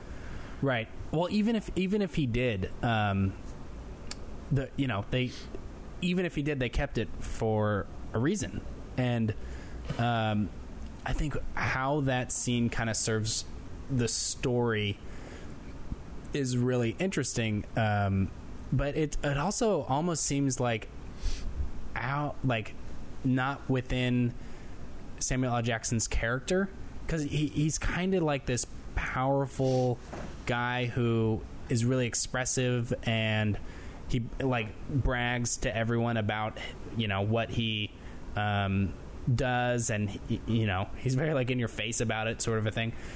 Um, but then there's just a scene of him struggling to get a glove on. Like why does he even bother with a glove at all? Like wouldn't he just shoot him Yeah, you'd think, right? Because like the because shot. he, he kind of he's carrying his gun around everywhere. You know what I mean? And But it, ca- he cares so much about his car. You know, he's talking about his stereo. He's talking about like which makes no sense considering he just blew someone's brains out in the back of his fucking car. I know, right? I know. Like I was thinking that, like, how are you going to clean that up, dude? What are you doing? Like, what? Yeah. What? What the? F- What? Well, we know how they cleaned that up because that, that's in Pulp Fiction. That's so. true. Oh, that's that, true. that- Yeah, we, that's we true. know how that works. um, but it is okay. So if the novel was written then, then I don't. We don't know exactly how long that novel took to get be written, right? But it's certainly possible that because the OJ thing was so nationally known that it did Yeah. influence that character, that novel, and then even well, again, the novel came out like two years before the trial was like happening. But that trial took a long time to do, so it, it I, I don't remember exactly when. I thought it was like ninety one or something that the actual like murder or whatever took place or the killing. Oh, took no place. shit. I, I don't. Oh, okay. I don't know. I Don't, don't- quote me on don't that. I don't know yeah. enough about the timeline on Let's- that. But what I'm saying is, if it didn't influence the book, then maybe it influenced Tarantino, and then it it kind of, you know, all culminated in Jackie Brown. But yeah, it was just a weird thing that I noticed this time The around. the murders happened.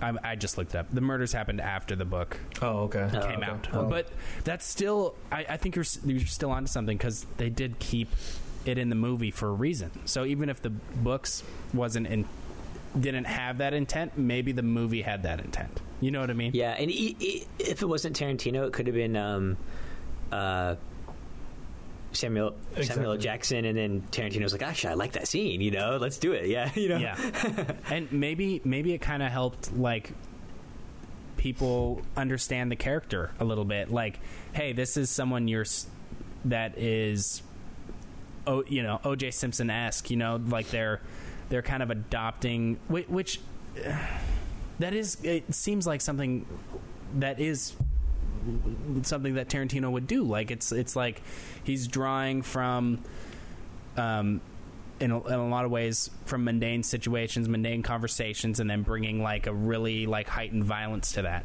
But he's almost doing a combination of that here, where it's like, oh, here's this regular person who did this extremely violent thing, um, and he's and he's kind of setting up the Samuel Jackson's character to be that. I mean, if if that is what they were doing, but I I mean, I feel like audiences would watch that and be like, OJ, you know what I mean? Because that's on everyone's mind. Well, it's funny because like before this whole OJ thing came up, I always thought of that film as that's Tarantino or that scene as Tarantino. Like really, it's a hangout movie, right? So when Chris Tucker's voice is silenced yes, and you're just sitting there with Samuel L. Jackson hanging out with him, it not only d- does it build up tension because you're like, okay, what is he going to do? Why is the camera still on it? Like, or, are we going to see what he's going to do with this? Like, what what's what what is Jackson going to do, uh, or Ordell? Um, and then two, like Tarantino just kind of going out of his way to be like, you know what? Let's just. Let's hang out. Let's hang out. Let's see what Yeah. this character does. Let- Let's give him some breathing room. Let's let's hang out. Maybe we'll get to see a little bit more about this character than if we just cut away, right? Um, you know, just there's different things, and that's how I always viewed it. But you know, it it it, it could uh, it's very possible it's like a combination of all that, it, which is interesting. And I'm glad we you, you brought that up, Keith, because like I had, I mean, I uh, had not thought of that at all. Like not at Yeah. all. Like that's really that's interesting. Yeah, I think that's re- it puts a whole other spin point. on it. I mean, in fact, Yeah. it, you could really put a whole spin on the whole movie. Oh yeah. You know, I mean, if, if Yeah. it is based off that, it kind of informs his whole character throughout the movie Yeah. for sure.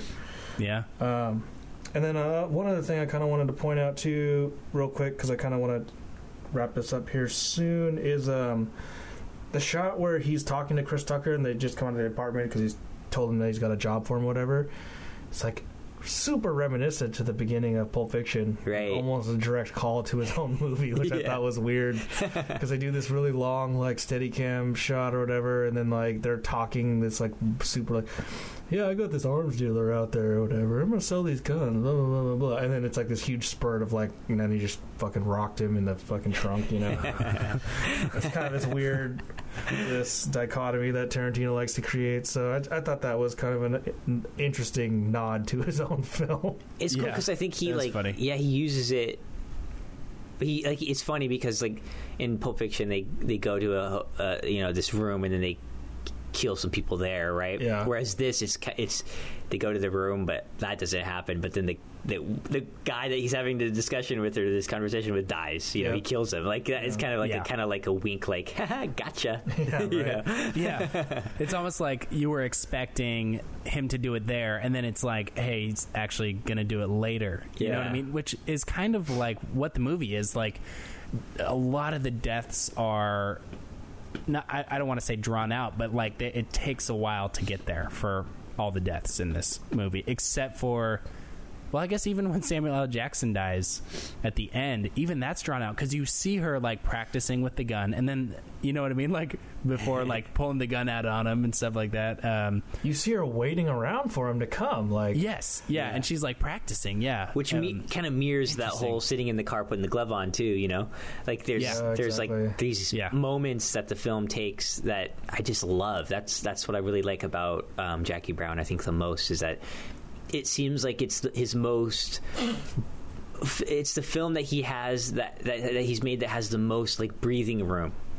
You know, because like Inglourious, Yeah. Bre- Inglourious Basterds has a lot of conversations and stuff like that, and there's that whole, you know, sequence in the German tavern and stuff, right? That it's a little bit more breathing room because the, there's stuff going on, but at the same time, there's a plot, there's a mission, there's, it, you know, there's there's stuff that's always always yeah. furthering, There- but there's an urgency to it. right. Whereas Yeah. you know Jackie Brown and, and is more of like.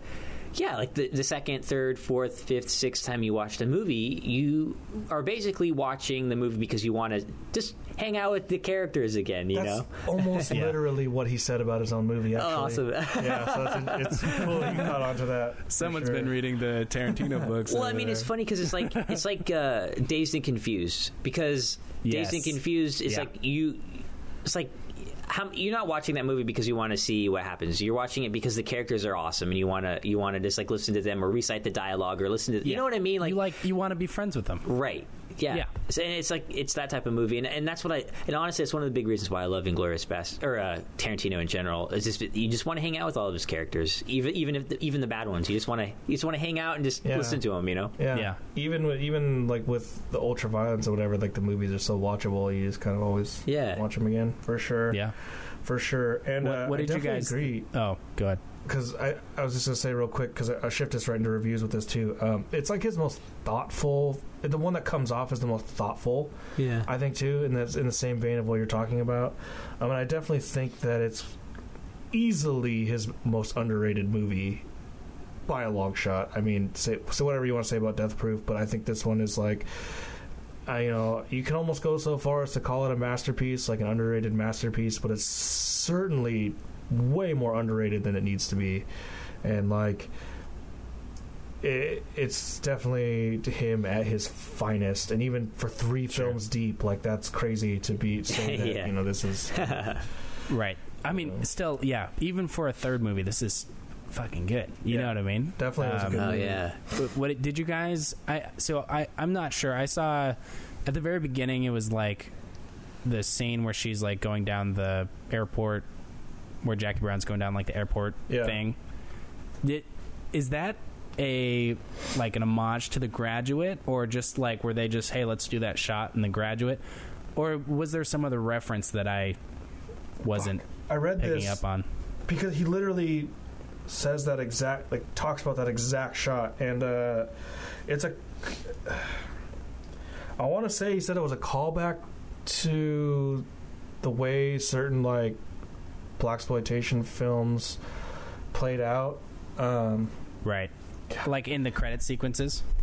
yeah they like the, the opening opening credit sequence and he actually Right. it's really interesting how he describes that too because he's like you the whole sequence was so heavily planned out like you get this idea of her coming in and she's got this air about her where she looks like you know she's already a badass he's kind of he called her i think like a like a a, a god of you know women or a goddess essentially kind of where she exudes all this strength. And then as the scene continues to play out you kind of realize okay she's actually at an airport and she's actually she's actually running to her job and she's actually late for her job and it's like she might actually lose her job like she's actually struggling. Right. she's not like in this position of power. So it's like this this you start at this point where you have this perception of her as this really strong individual and then you move to the to essentially the grounded point you know what i mean where where the story begins.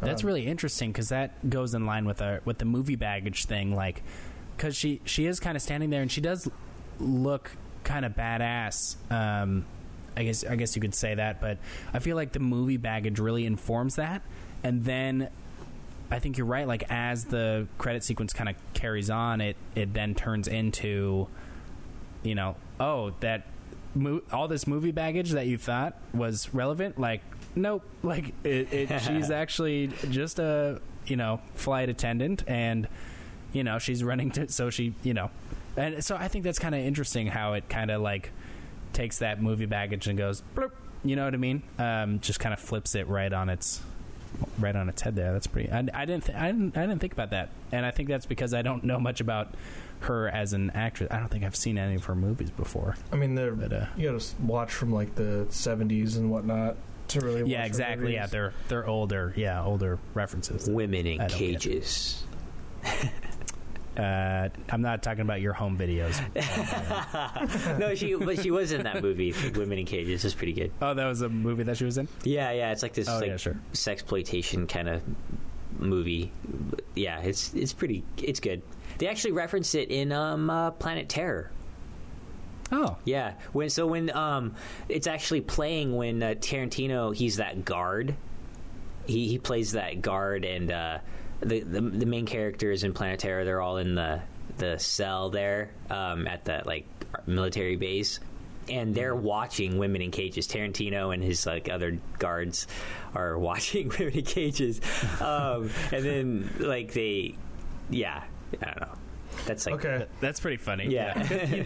yeah. you can tell it's like, hey, we we really like this movie. So yeah. Here we go. Here's here's what I read earlier. Uh, this is a direct quote from the interview. Uh, this is Tarantino talking. One of the things I liked about the opening credit sequence is if you are familiar with Pam's movies, a whole lot of them start with Pam just walking and beholding the glory that is Pam. I thought, okay, I'll make the greatest Pam Grier opening sequence of all time. I think I pulled it off, actually. The structure of it is very interesting. It is not supposed to be naked to the eye, but it starts off that she is on the conveyor belt, and you see her. You are drinking her in, you are taking her in, and she is walking down the airport, and she just looks like the baddest creature a guy ever created. She has just got all this power and strength, and she is Foxy Brown 20 years later, and she is Coffy 20 years later, and she has all this womanness, and it is great in the last part of it, you see she's running and running, and you realize she's just trying to get to work. She's not walking down the street to burn Harlem to the ground. She is a woman working in this world, and she is late for her job, and she's going to get fired if she does not get there. After the big badass opening credit sequence, two minutes later, she is serving peanuts. So it starts off as this mythical superhero figure, and then by the end of the credit sequence, we have brought it back down to earth. It's misogynistic. I hate it. Oh my god. No, I'm kidding. I'm kidding. no, but I, I love it because he pulled and literally in the in the paragraph right beforehand is when he talks about the movie baggage and he's like she just is what it is you know I'm, I'm, we're we're taking those characters that were her that you know her from smashing it all into one and giving you her 20 years later and she's still right. just as you know strong Pam Grier as before it's so cool because like Tarantino's so good at like references and not only references where he's actually referencing the title or a character name of a movie within his movie, but he references his own movies by having the same Red Apple cigarettes, the same Acuna Boys, you know, uh, labels and and stuff, and the same characters, you know, um, and yeah. you know, like like the the uh, Michael Keaton's character in Jackie Brown is the same. He plays the same character in uh, Out of Sight, directed by uh, Steven Soderbergh. Mm-hmm. It's the same character, and I mean that movie was made after Jackie Brown, but like. Like there's all these references that go back and forth between films that are made after, made before, um, during. You know, he shares the same Tarantino universe with Rodriguez. You know, this is like there's so much stuff that's like in his films to appreciate, um, and the movie baggage stuff goes right right along with it. Yep. It's just really cool. Yeah. you know. He Yeah, recognizes sure. it and he uses it. Yeah. And I, I love this too in the paragraph right before where he's also talking. He actually he says it is not a blaxploitation film. Having said that, Pam is such an icon. To one degree or another, it is like casting John Wayne in a movie. So he actually compares her to John Wayne. Super interesting. Yeah, he, he has such big respect for her. I mean, like, yeah, totally does. He actually goes on to say that Coffee, or I don't know if it's Kofi or Coffee. I assume it's Coffee. I think it's coffee. Yeah, is one of his favorite movies.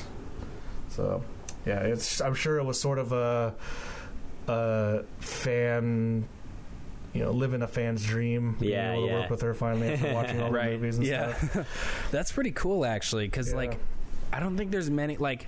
You always hear all these people who are like, "Oh, I want to make like the new Superman." You know what I mean? Like all these people are like, "Oh, it's my dream to do Superman." But here's a guy whose dream is to work with this person who made these really dope like sexploitation and blaxploitation movies. Like Yep, Yeah, back in awesome. day. Exactly. Like Yeah. who d- who is like that? Like there's not a lot of people like that, and I think that's why Tarantino's so cool. Is because it's like, and he has this really interesting style. Is because he kind of just is who he is. You know what I mean? Yeah, So yeah. he, he's kind of a no bullshit kind of. I mean, he's definitely a no bullshit kind of guy, man. Like for he, sure.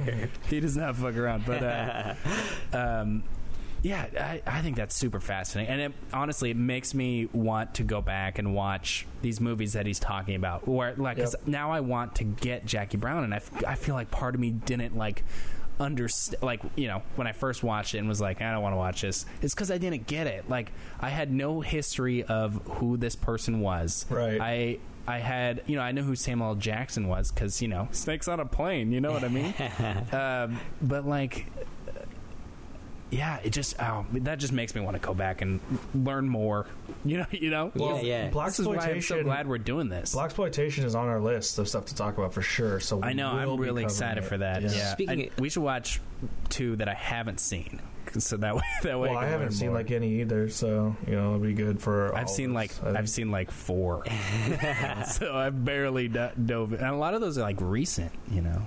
There's like Well- white mom, white white mama, black mama, or white mamba, black mamba, or something like that. That's a pretty good one. Mamba. Pam Grier. I'm not familiar, but you know, They're- yeah, it's something we can hash out and figure out exactly. yeah, we definitely need to. do that. because we got stuff planned, so that's a little bit further in the future. Yes. Um, so Should we do reviews now? Well, I, we're push, pressing the time, so I we kind of already did. I mean, I think we all like Jackie Brown. We all like Reservoir Dogs. You know what I mean? So I don't know how much we need to review I necessarily. hated Byron in this episode. That's my only review. My review. yes, I succeeded in my in my plan. Screw you. No, but uh, we'll continue with our Tarantino discussion next week. So don't worry, there'll be a whole lot more Tarantino here coming up. Um, if you have any questions, topic suggestions, opinions, or if you have any fact corrections, send an email over to btbfilmspodcast at gmail.com. We're always trying to learn new things, so we'd love to hear from you. Our intro and outro music was composed by Curtis Skinner. It can be found at skinnyproducing.com. Uh, next week we'll be covering one film instead of two, kind of unusual, but uh, that film is Pulp Fiction, and I think the What, discussion. what is it? Pulp. Pulp. Pulp, What? Pulp Fiction. Is this like a weird indie movie or what is it? It's kind of an older film. Um, it it may not be accessible to you. Is it black and might white? Be, you know, it's not. Unfortunately, it's not black and white. So yeah, I What know. is it? It sounds foreign. Sounds, It's sounds definitely foreign. It's definitely foreign. There's a needle in it. Ew. Drugs, drugs are being done. Hamburgers, milkshakes, Oh, I like milkshakes. Yeah, a though. Those are convertible. Good. heroin. Lots of heroin. Ooh. That's the good stuff right there. You guys are talking me into this weird movie that I've never heard of. Right? Yeah. People dying so on the toilet. obscure. so uh, we'll be focusing and discussing the impact of the film, kind of the pre post Pulp Fiction eras, how the film was made, um, why Tarantino even had the idea for it, stuff like that. So uh, yeah, I'm I'm sure our listeners have already seen this, but if you haven't, make sure you watch it to be a part of the discussion, guys. All right, thanks for listening. Happy viewing. Thanks, everybody. Bye.